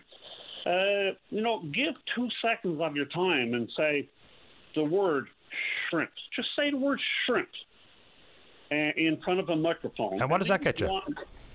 Well, it gets uh, it gets recognition that they know there is a shrimp fishery in Newfoundland. There's there's something called shrimp in Newfoundland, and it brings in a hundred plus million dollars even now with our reduced quotas to the provincial economy.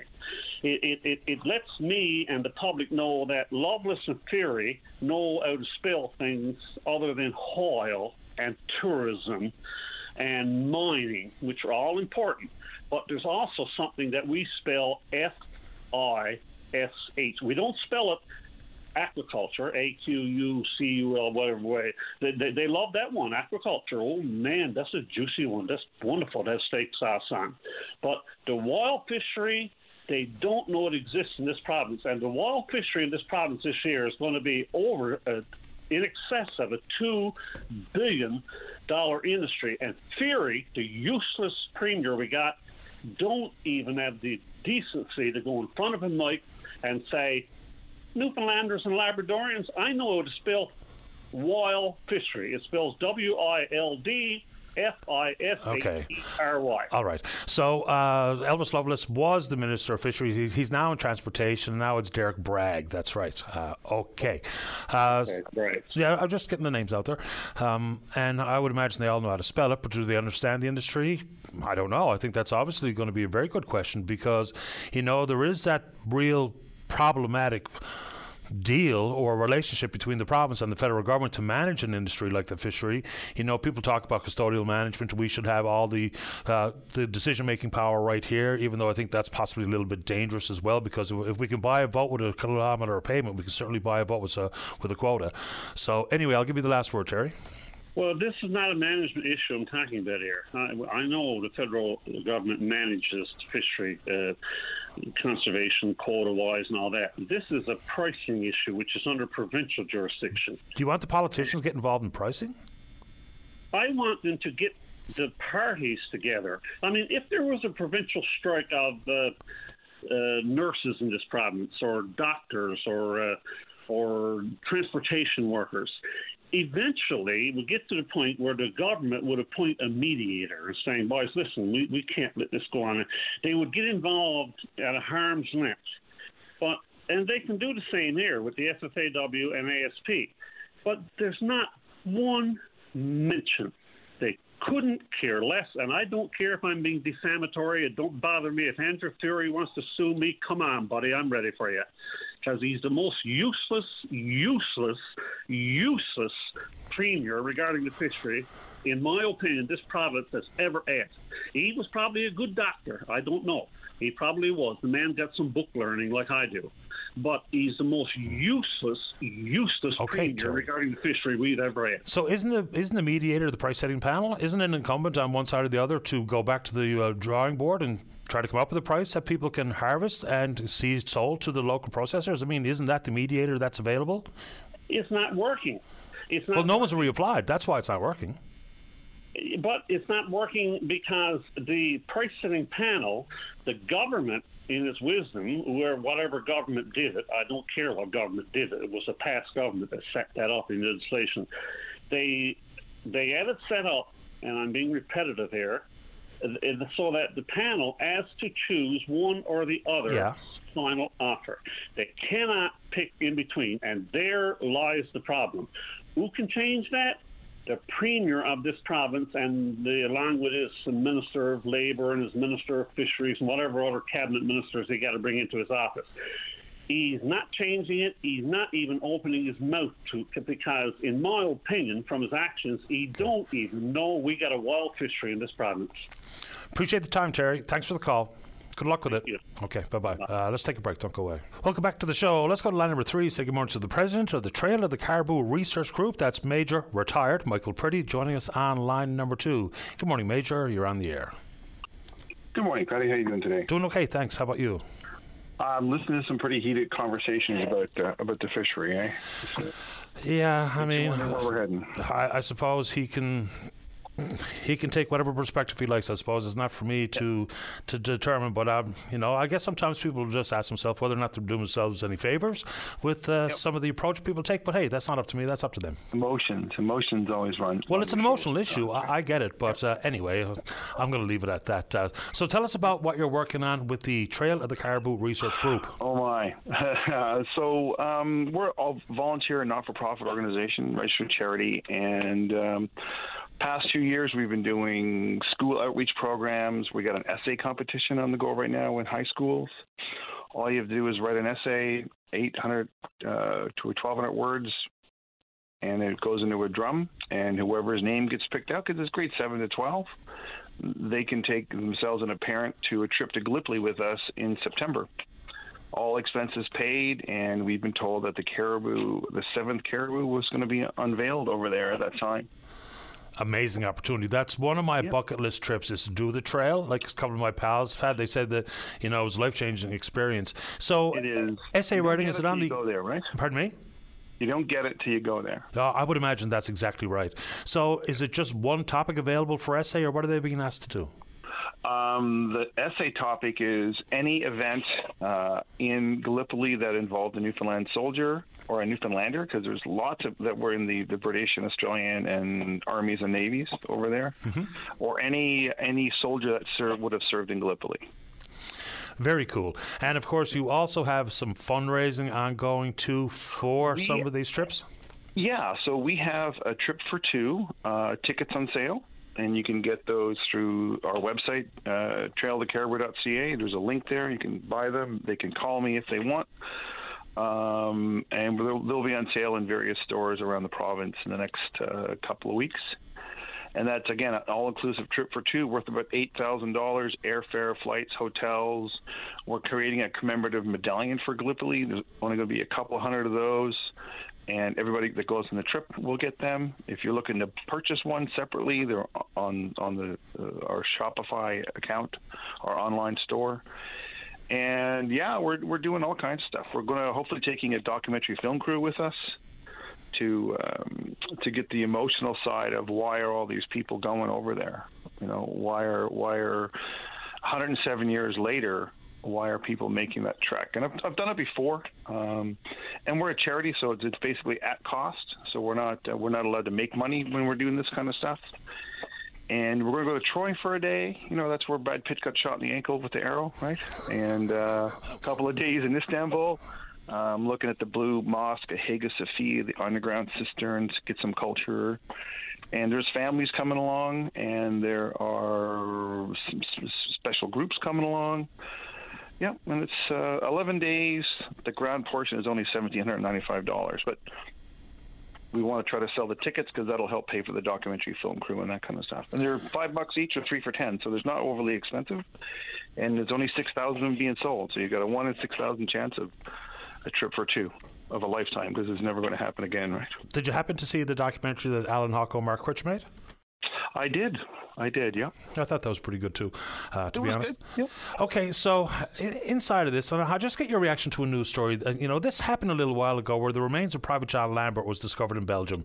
So the archaeological dig, I think they found a soldier, uh, pardon me, the shoulder title, some Inniskilling Fusilier cap badge, a couple of other regiment shoulder titles. He's now going to be buried in Belgium upcoming. It's a fascinating story the 30th of June is, is and we're going to have uh, we've got some members from our organization that live in Belgium, and they're gonna they're gonna go and attend that. But yeah, can, how how can you?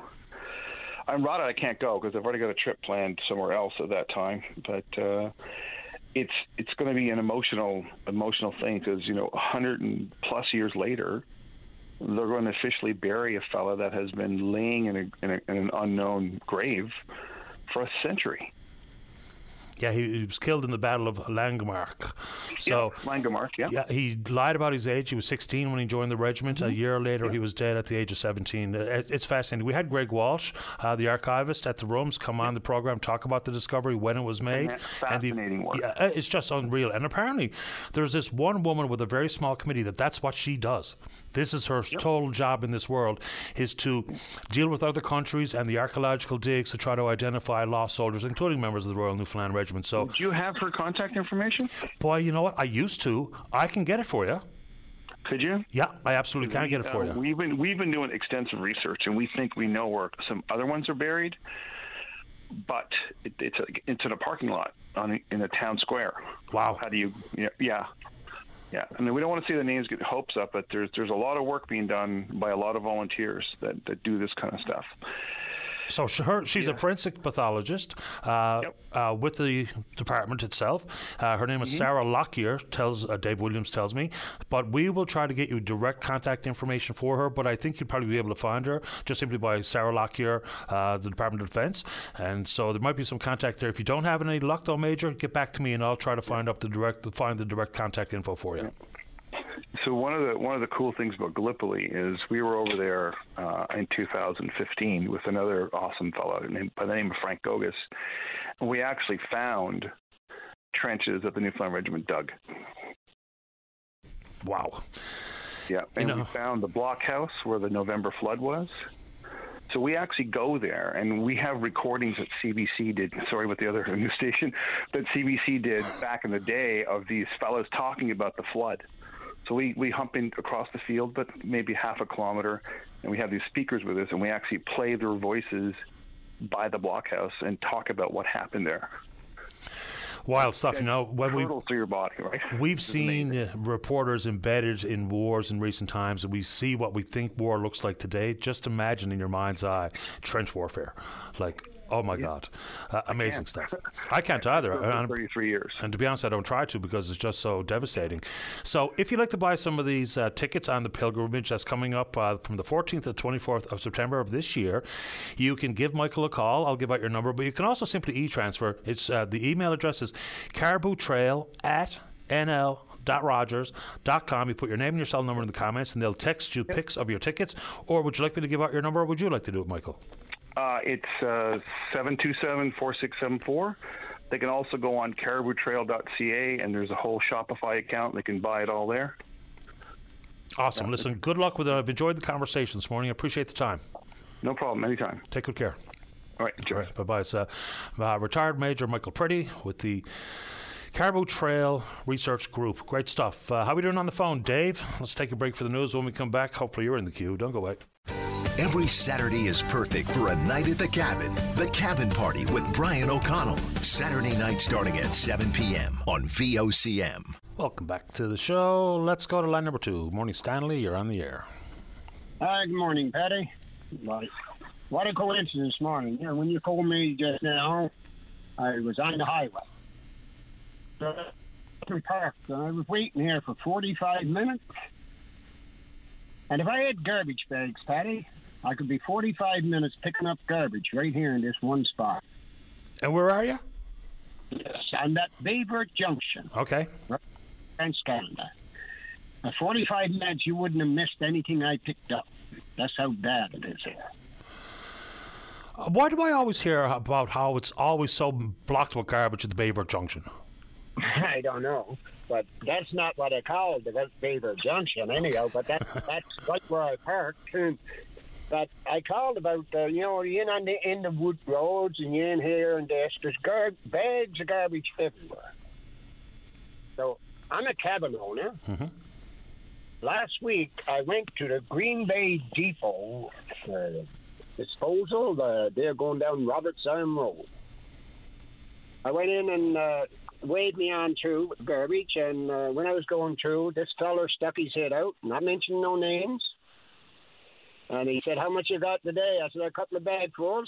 Well, he said, Now you come back next week. Uh, he said, You're going to pay $2 a bag. I said, Why? Because you're a cabin owner. And there's a lot of cabin owners in South Brook, Roberts Arm, this place, that place you know, they all got to pay two dollars a bag, or is they going to carry it in, and throw it on the end of the wood roads? Uh, but uh, isn't that us advertising to uh, dump garbage, Paddy? Well, it's generally used as the excuse offered by many as to why they've chosen to not pay a tipping fee or a landfill charge and go down a woods road like we see far too often in the province. But how do they determine that you've got your garbage from your cabin? So is it the same for anybody who brings a bag of garbage to the landfill? Uh, apparently, he specified me. He knows I got a cabin and. Uh, I'm not from well that town that landfill includes many towns and I he might have known I'm not from that town. I still pay garbage fee in the sea garbage dump or whatever. Yeah. But wherever I'm passing through, and like many do, you put your garbage in your truck, you drop into the Henry's garbage dump, you don't dump it over the side of the road or in on a woods road. So now, at $2 a bag, you know what I mean? I do. I mean, I don't know how they justify it. Like, for instance, you could have been wherever and decided to clean up some garbage and bring the garbage where it belongs to a landfill and still get charged two bucks a bag because you're a cabin owner. Like, there's there's a bunch of variables there that doesn't really add up. I don't know how it could be consistent. Yes, I, that's that's why that's the first time on the first garbage dump. I'm actually in some dumps. That's around the aisle in the old small places and they're always proud you carry in a bag of garbage. They don't have to go pick it up. You know what I mean? Yeah. If I'm home, that's the time when I'm home in my hometown. I'm going to Lassie. I throw my garbage in the uh, in my truck. I go on, throw it in the dump. Nobody got to pick up my garbage. That's the way it should be. Um, so the waste management plan has been kind of confusing anyway, right? Where, I mean, how many liters of fuel are we burning to truck garbage all over the place, as opposed to the what once was the local uh, landfill? Plus, municipalities have lost a significant revenue stream because some of these dumps were industrial or commercial applications, and all that money's now gone. So I'm not really sure the waste management, or pardon me, the management uh, of our waste in the province has made a whole lot of sense, to be honest with you. And then, of course, the tax that was applied for cabin country for people to have their garbage picked up, even though the vast majority of cabin owners did what they all do. They took their garbage back to where they came from, where they pay their property tax, put it on the curb. You know, so it's, it's all a bit confusing. So I can I can pass it on to the little town there just before I get to that garbage dump, drop it on the curb, and they'll pay it, uh, pick it up. They don't know who owns it. Yeah, I suppose that's true too. But rather than go drop it on the curb, I go to the dump. I got to pay two dollars a bag. Yeah. Again, I don't know how they can apply that fairly and consistently across the board, but uh, okay. I, I don't, Paddy. I don't see how they even, even apply it. Period. You know, it's like you said. They don't know who's a cabin owner. They don't know. I mean, my God, you don't even know who's your next door neighbor these days. Fair enough. I appreciate the comments and the time this morning, Stanley. Thank you, sir. Uh, you're kindly welcome, Paddy. I just wanted to get that out there, buddy, and thank you very much. Anytime. All the best. Yeah. Okay, bye bye. Uh, let's keep going. Uh, line number three, Paul, you're on the air. Hello, I'm uh, Paul. I'm Hi, from St. John's, and uh, I've lived in St. John's for 50 years. A very proud St. John's resident. And I've recently found out that the municipal uh, city of St. John's uh, has passed a bylaw that it is now illegal or against the city bylaw to feed the birds. Yeah. So uh, there's the rationale. I think is varied, whether it be with the prevalence of Frounce. I think is that the Sorry, is, uh, the, there's a, a disease. Is it called Frounce, Dave? F R O U N C E, Frounce. And I think there's also some consideration given to backyard bird feeding uh, related to rodents because the rats love it. yeah. Okay, now actually, now tho- those are both false. First, I'll take the last first, the rodents. I've been uh, dealing with this issue now since they passed the bylaw and before. I've always fed birds in St. John's. It's just, especially the doves. The doves don't have any natural food source. They depend on people. So, you know, for the city to pass the bylaw saying we're not allowed to feed them, they're not migratory, and uh, it essentially means that we have to watch them starve at our feet. So now, I've spoken with many uh, wildlife biologists and veterinarians working with the government with wildlife who have all assured me that it cannot be transmitted to human beings. It is not communicable to people. Now, I don't know why I've been hearing on the news lately constantly that it is. It's essentially like hearing on the radio the sky is falling. If the birds are infected with a human, humanly dangerous disease, we all better dig a ditch and get in it. It essentially means the sky is infected. It's false. It's not true. So there is there's been three cases in history of people catching this disease. The lady, uh, by, by veterinarian I first spoke with about it, was doing an aut- autopsy on a bird with the disease while she was talking to me, and she did not have to take any special precautions. It is not communicable to people. To people. And again, with the uh, idea of uh, them attracting rodents, wherever there are doves or birds, there will be much less chance of having rodents because they eat their food supply. They're essentially carp of the sky. They're little janitors. Now, just to clarify some issues there. Yeah, I mean, the bird flu. I mean, people got a fright because I guess we're living through these times where we've been talking way too much about viruses and illnesses and diseases and the like. Yes, everything's a danger now. You've got to be afraid. People are afraid to go outside. You might notice in the streets. Oh, I don't know. I, I choose not to be fearful myself, but and if the rationale behind backyard bird feeding is sound, okay. Some of it really does feel like it might be a bit much. I know Frounce is real. I know the rodent issue is real.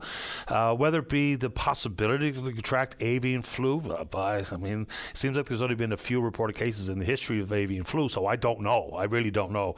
But there's well, this is what the professionals have told me. I've spoken with professionals at Canadian Wildlife and local wildlife. Uh, oh, they know more than I do. Absolutely. Yeah, and they like I'm not taking like when when I first heard about it. First thing I did is I called the professionals and I called city council. and I said, "What's this all about?" and now I'm after talking to uh, most departments of city council, and in fact, I don't want to make this a personal issue, but they're threatening to fine me for feeding the birds. Now, I, I live in the middle of downtown. I've been from here all my life. All my family is for four generations. We have always fed the birds. Now, there's a real problem with the population of birds in St. John's. Every building in downtown should be covered with the seagulls right now. There's not one on them. Where have they gone? People have to take a concern with the environment of their home city. What does the gull issue mean? I'm sorry.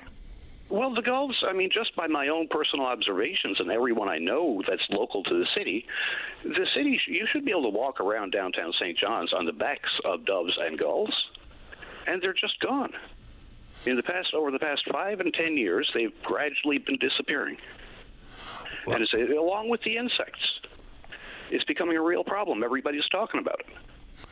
I think everybody individually has to take a concern. It's no good being concerned about global warming and global issues and ignoring what's on your step. Yeah, I guess we uh, depends on where you are in the city because between the dovekies and the ravens and the gulls, I can tell you in no uncertain terms, my uh, neighborhood is alive and well with birds. Yeah. What, Madness. I'm sorry, I don't want to ask personally, but what area of town do you live in? East End, in and around Ballyhaly. Yeah. Oh well, that that area is just an aviary. You're not going to drive the birds out of there because the natural, the wild birds are over there. They're, they're over towards the lakes over towards Pippy Park and such. The East End is alive with birds. Oh yeah, but a lot of them are migratory. The doves don't really go over there. Doves are all around downtown. Yeah, I don't think I've ever seen a dove in my backyard, to be honest. Yeah, no, I mean, like out, outside the downtown area of St. John's, you're not going to see the bird, the, the pigeons, the doves. No. Yeah, I mean Churchill Park. Every now and then, I used to have to look overhead because they would perch on the uh, the overhangs or the awnings of the businesses. There used to be pigeons there. A lot of pigeons in Churchill well, Park. Well, I mean, anybody that's from St. John's, you know that if you go to Chess's or the center town, like around top of Longs Hill, yeah. Well, up until to five years ago, again, you should be able to walk around that area of town without touching pavement. It should be covered with doves, and they're gone. Is, they're gone. Is dove interchangeable uh, word for uh, pigeon? Pigeon is ancient Greek meaning young bird. Okay. It's colloquial. It's a slang term. It means a target. Actually, it's a, it's a, it's a, it's a derogatory slang term. I take offense as a, a person from a beautiful city with these beautiful animals. We're blessed to have them. They're, I mean, they're the most, you know, they're, okay, another thing I'll say about doves and seagulls, they don't have teeth, and they don't have fangs, and they don't have claws.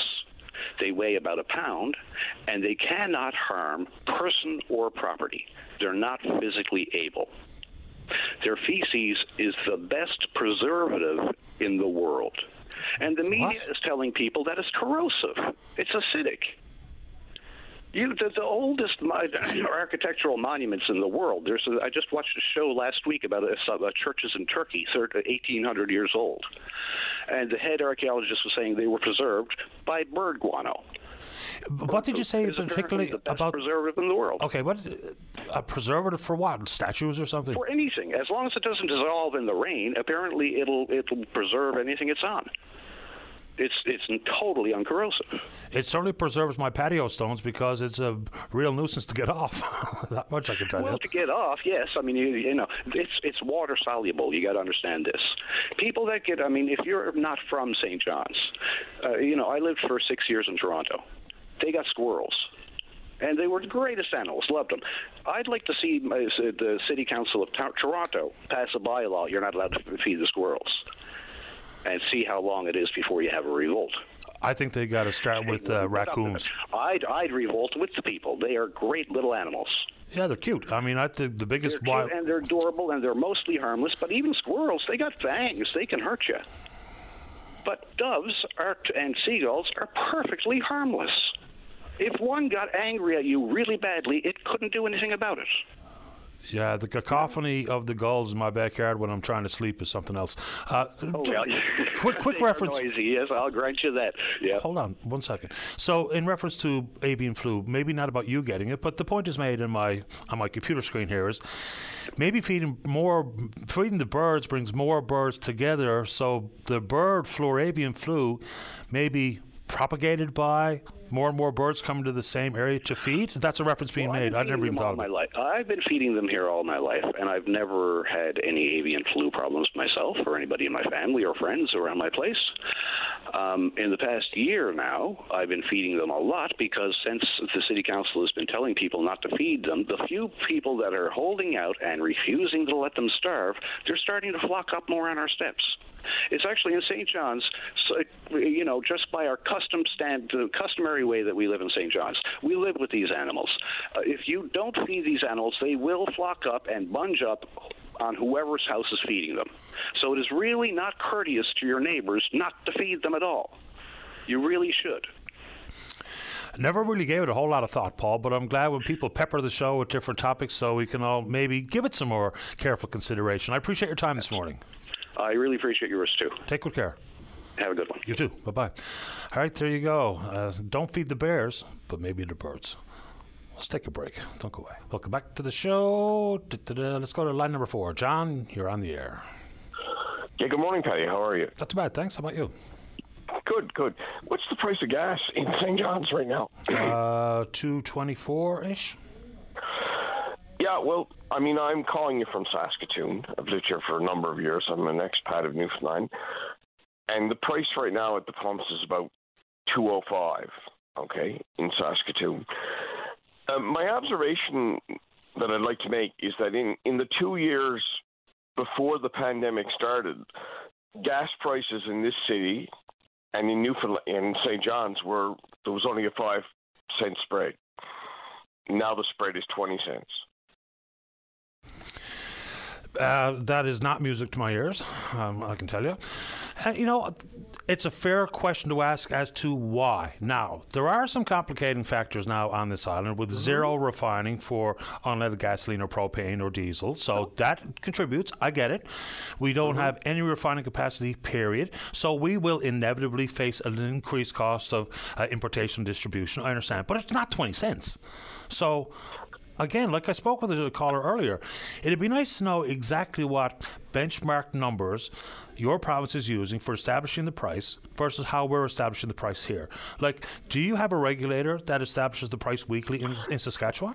No, no, there isn't. So how is the price? So it's a completely unregulated market.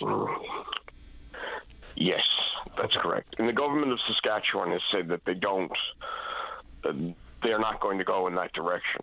Or, or because it was brought up in the last few years, it was brought up by citizens or what have you, and the government said, you know, they don't want to regulate the market. Well, it's a free enterprise government that's in power. The Sask Party is right wing. They're not the NDP. Maybe the NDP would be more likely to do that, right? But they're not in government. Yeah, well, I mean, I think if we had it simply left up to politicians and or the refinery refinery companies or the oil Mm-hmm. companies, we'd be in a bit of a pickle, I would think. But here, but here's here's the other thing. I mean, for years in Newfoundland, um, one of the even going back to the days, and I heard Mr. O'Keefe speaking some time ago on the program this morning, and he said getting the regulatory board started, and they had many arguments, citizens meetings, etc., ideas and voices being heard, and the often predicament they were talking about rural gas stations, okay, in Newfoundland, and the price at the pump would be more per liter than we'll say it would be in St. John's. And I, I take it that's that's the case today, correct? Not as, not what it once was. There used to be no problem to have five cents difference between here, Clarenville, here, Gander, what have you. But that has somehow shrunk up again. So someone has asked that question in the recent past, and I think it's a good question because gone is the gap. And here you go. I just pull up some numbers. Uh, Avalon Peninsula, two twenty six Mm. per liter, two twenty eight in Central, two twenty six on the West Coast, Okay. two twenty nine That's not a on the Northern difference. Peninsula. That used to be five to ten cents difference. Oh yeah, no, it was a, it was a once upon a time in the nineties. It was a huge difference from what I from what I can remember. But at that time, when I moved to Saskatchewan, I was living in a little town, and I couldn't understand it because it was reverse. Gas stations in Saskatoon were charging more for gas than they were in the small towns. Yet at that time in Newfoundland, the situation was in reverse. So oil companies make up arguments and points, talking points, whenever they're confronted with the truth. That's what I always think, anyway. Or they use different marketing strategies, completely different throughout the country. Why the prices are what they are, you know. I mean, I mean, even mean look at the price of groceries. There's 45 grocery stores in the city of Saskatoon. You can't tell me there's more competition between all those multinationals than there be in Newfoundland, in St. John's, where you know there's more grocery stores than there was 20 years ago, but not the same level of competition. Oh, we've got a pretty big concentration of grocery stores in the city. We actually do. And now the competitive nature doesn't seem to have much of an impact on food. But interestingly, in the world of the price of gas, competition can indeed be very beneficial depending on where you live. When Costco was oh, in the east end of St. John's, where I live, you had the likelihood of being not only close access to Costco to save a few bucks, but also the other gas stations close by, they'd be more inclined to not charge the maximum allowed because, you know, mm-hmm. not only do you buy, buy your Costco's a competitor, yeah. yeah, right. They put their price. Them, of course, the the volume allows them to do so. But when I get gas, generally speaking, I get something else. Whether it be a, a drink or a chocolate bar or a doodad or a lottery ticket or whatever the case would be. So, if you're maxed out all the time and you're within a stone's throw of Costco, you probably hurt yourself with the customer volume. But you know, not everyone has the capacity like Costco to say, "Oh, that's okay. We can use gas as a loss leader," you know, for instance. Correct. But, uh, just getting good, touching on one grocery item and, and uh, laws that the governing party or the province is planning to push in was the tax on pop. Okay, and I could see the opposition's point in in that they were complaining about this and saying, "Well, what other alternatives are there?" And they're right. I mean, a four liter jug of milk in Saskatchewan is five dollars. What's a two liter carton in St. John's? Four bucks. You know, you can get two for maybe around seven dollars, maybe a little bit less. Depends where you shop. And f- curiously enough, the best place to shop for milk, uh, where I live, is the Irving Station close by. So it's seven bucks for two liters. Uh, for two two liters. Th- that's around the number. uh, but anyway, yeah. Well, it is it is more expensive, and the legislation doesn't leave people with many alternatives for healthier drinks, healthier beverages. Yeah, I suppose. But I mean, the, some of that is based on what you like, not what it costs. Oh, true, true. I don't drink pop with my breakfast, of course, but and I and I don't think anybody else should because we all know what blood sugar does in the long run to your to your system when you get over fifty, right? Yeah, I mean, we are. And you're over that. You're over that. You're over that benchmark now, Paddy. I've cleared it, yeah. Uh, we do need simple glucose, brain power, muscle power, what have you. It's the excess that Uh-huh. becomes a, an issue. John, I'm a bit late for the news, but I really appreciate you making time from Saskatoon. Anything else? No, no, that's fine. Good to have you on. Put that out there for people's consideration. It's out there. Okay, buddy. Thanks, Thanks, again. All the best. Bye bye. All right, it is time for the newscast. When we come back, plenty of time to speak with you. Don't go away. Your VOCM mornings with Jerry Lynn Mackey and Ben Murphy, 5:30 to 9 a.m. weekdays on your VOCM. Welcome back to the show. Let's go to line number two. Melissa, you're on the air. Good morning, Paddy. Morning. I just caught the tail end of a conversation you were having with a caller with regards to pigeons in the city and the feeding of them in residential neighborhoods. Um, I have a neighbor who's been excessively feeding pigeons for close on a year. Um, I've been dealing with the city about the problem. Um, there's multiple complaints about the neighbor um, with regards to the issue and the city's response time on it. Um, I wish it was better. Uh, it takes a very long time for the city to deal with it. But with regards to, you know, the other side of that coin, um, you know, this property next to us is a rental. My parents own the home we live in. There's myself, my husband, my children, and, you know, my parents living here. And they've lived here for nearly 30 years.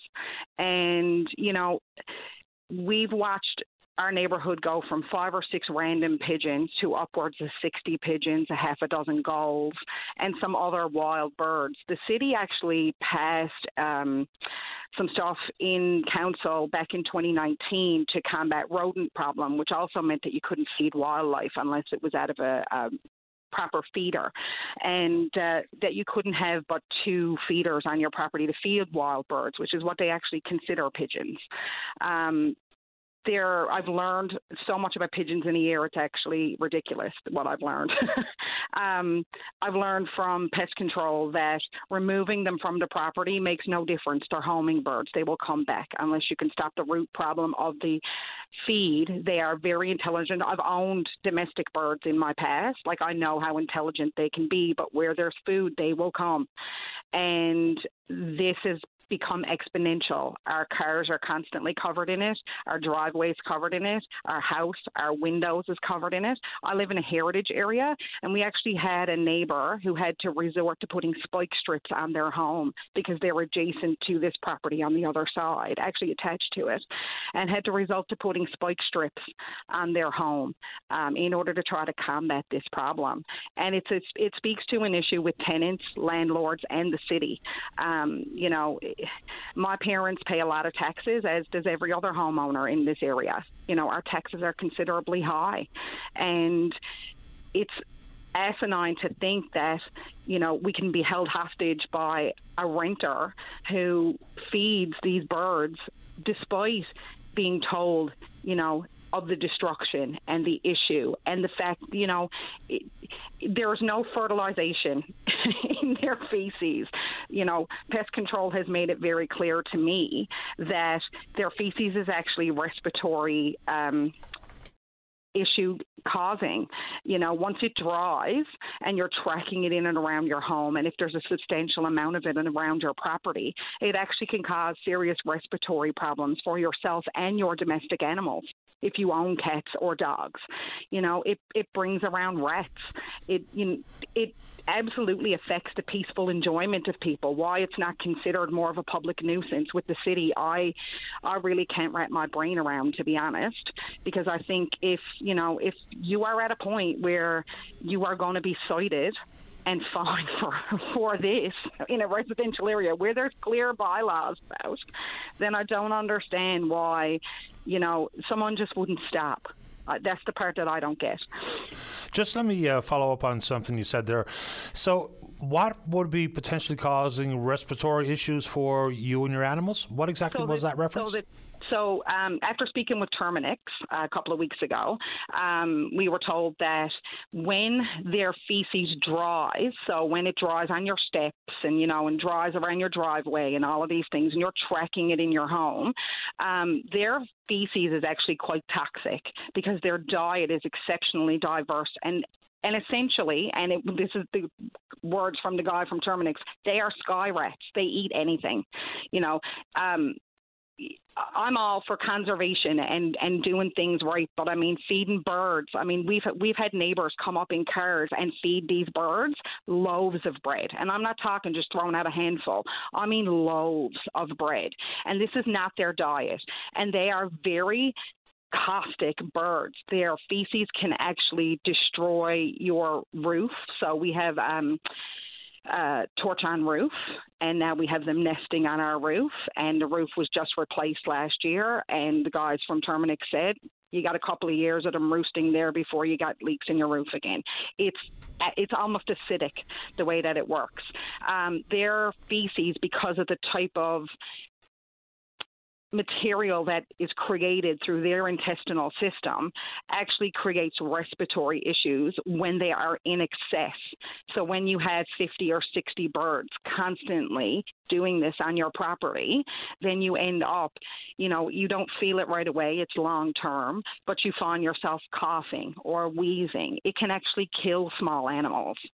You know, it it's it's crazy to think that the number of pigeons that get fed in this area. I mean, I live in an area where it's a problem with multiple people in and around my neighborhood, where there are people renting properties and owning properties and feeding these birds in excess. I mean, I can go to a pond. I walk around Kent's Pond on a regular basis. If I want to go and feed the ducks, you know, I can feed two to one for pigeons, for ducks.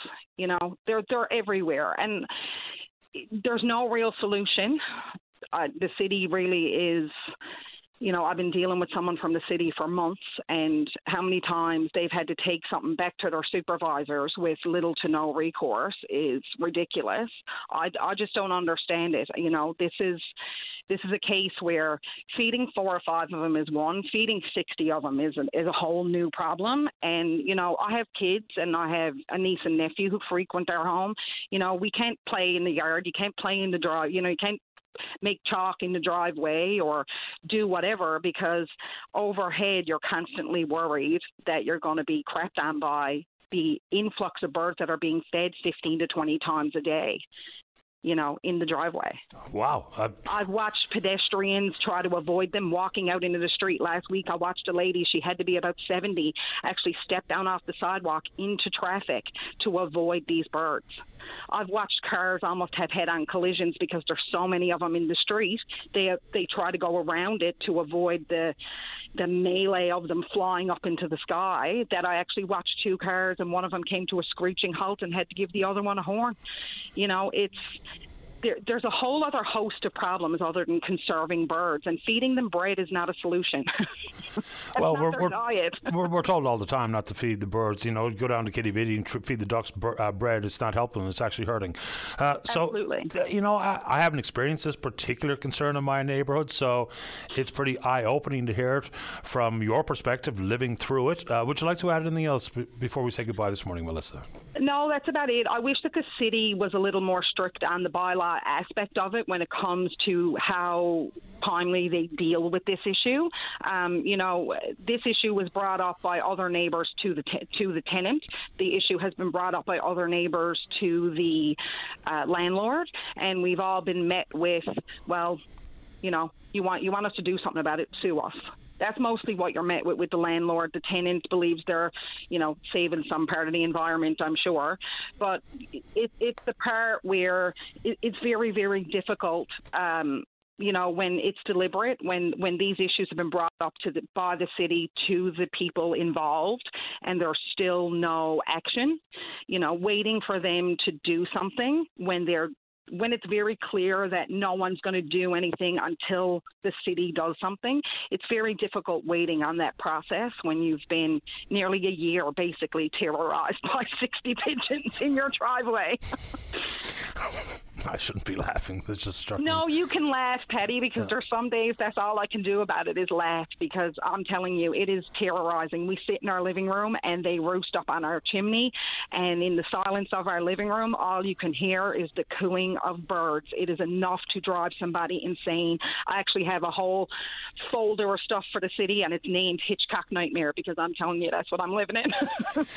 Well, I'm sorry to hear that, but I appreciate making time for the show this morning, Melissa. Have a Yeah. as peaceful a I just, weekend I as just to give the other side of it. You know, it's it's the city does this because they have these laws in place. You know, if the city gets so far as to have to cite somebody or notify somebody or fine somebody for doing this, it's obviously not a case of conservation and it's not a case of just trying to help.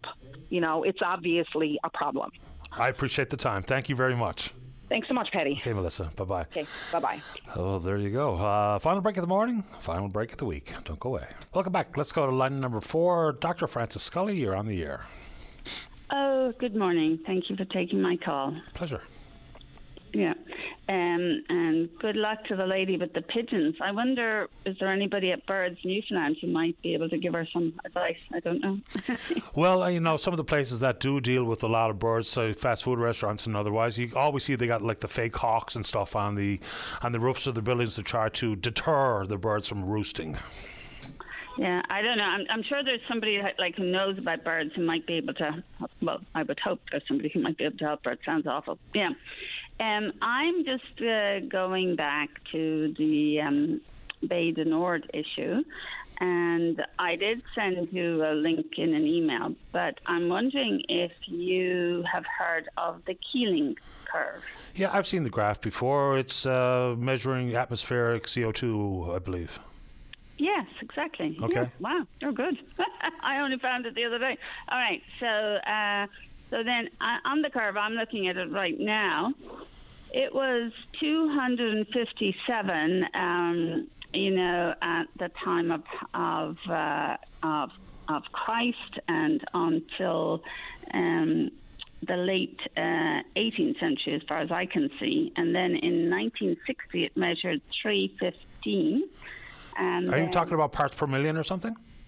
Oh, sorry. Yes, carbon dioxide concentration parts per million. Okay. Exactly. Yes, yes. And uh, it was 370 in 2000, and it's actually gone to 420 now, uh, which is extremely dangerous. So we have this really, really dangerous level of carbon dioxide in the atmosphere right, right now. You know, some of the, the it's also been a, a very difficult discussion or debate and people are really quite vocal on it. Even if you just boil it down to what dirty air means air pollution means for how many humans it kills every year. Like even if you didn't talk about anything about a carbon tax or the fossil fuel industry or catalytic converters or smog or acid rain air pollution kills millions of people every year. If there wasn't even an appetite to do something about that issue as much as could be done you can't reverse it all but you can certainly uh, stave off the frequency with which it's increasing over the last number of decades. Even if we just started with that uh, component of the conversation, we'd probably be a little better off because you know what it is now. It's straight up a, a political issue. It's not even policy. It's not even health. It's nothing. It's politics. Well, if we talk about politics, um, there is something, you know, people can uh, dislike them or whatever, but there is something called the United Nations. And there is the International Panel on Climate Change. And um, there is now this Stockholm Convention, uh, our report. And the consensus among hundreds of thousands of scientists and people right across the planet is that at this in 2022 we must stop new fossil fuel developments. That is, you know, people are begging for this, no new ones, um, and that's why it's not the Sierra Club who's opposing are people trying to take something away from Newfoundlanders and Labradors. Climate change is real, and food production in Africa is down 30%. Famine is occurring everywhere. Hundreds of millions of people are experiencing famine right now. Well, we had a serious drought in Western Canada last year. Um, uh, just because we're unfortunately. in southeast southeast U.S. right now, right? Um, terrible fires and so on. Um, but most of the places where the famines are worst is where there's been a lot of war. So Afghanistan, Ethiopia, Somalia, uh, you know, all these countries that um, that have Yemen, uh, Syria, which have been devastated already by war, and now children are dying in terrible numbers, um, and there's terrible climate change and no no mitigation in under war conditions. Yeah. Uh, simply because of the time we've run out of it for today, but maybe you'd like to rejoin us next week to pick up where we left off. But I wish you a nice weekend and thank you for this this morning, Francis. Thank you very much, and you have a great weekend, Paddy. Thank have you. a great time. Thanks. Bye. Bye bye. All right, we are indeed out of time, but we will pick up this conversation again on Monday morning, right here on VOCM and Big Land FM's Open Line. On behalf of the producer, David Williams, I'm your host, Paddy Daly. Have yourself a safe, fun, happy weekend. Talk Monday. Bye bye.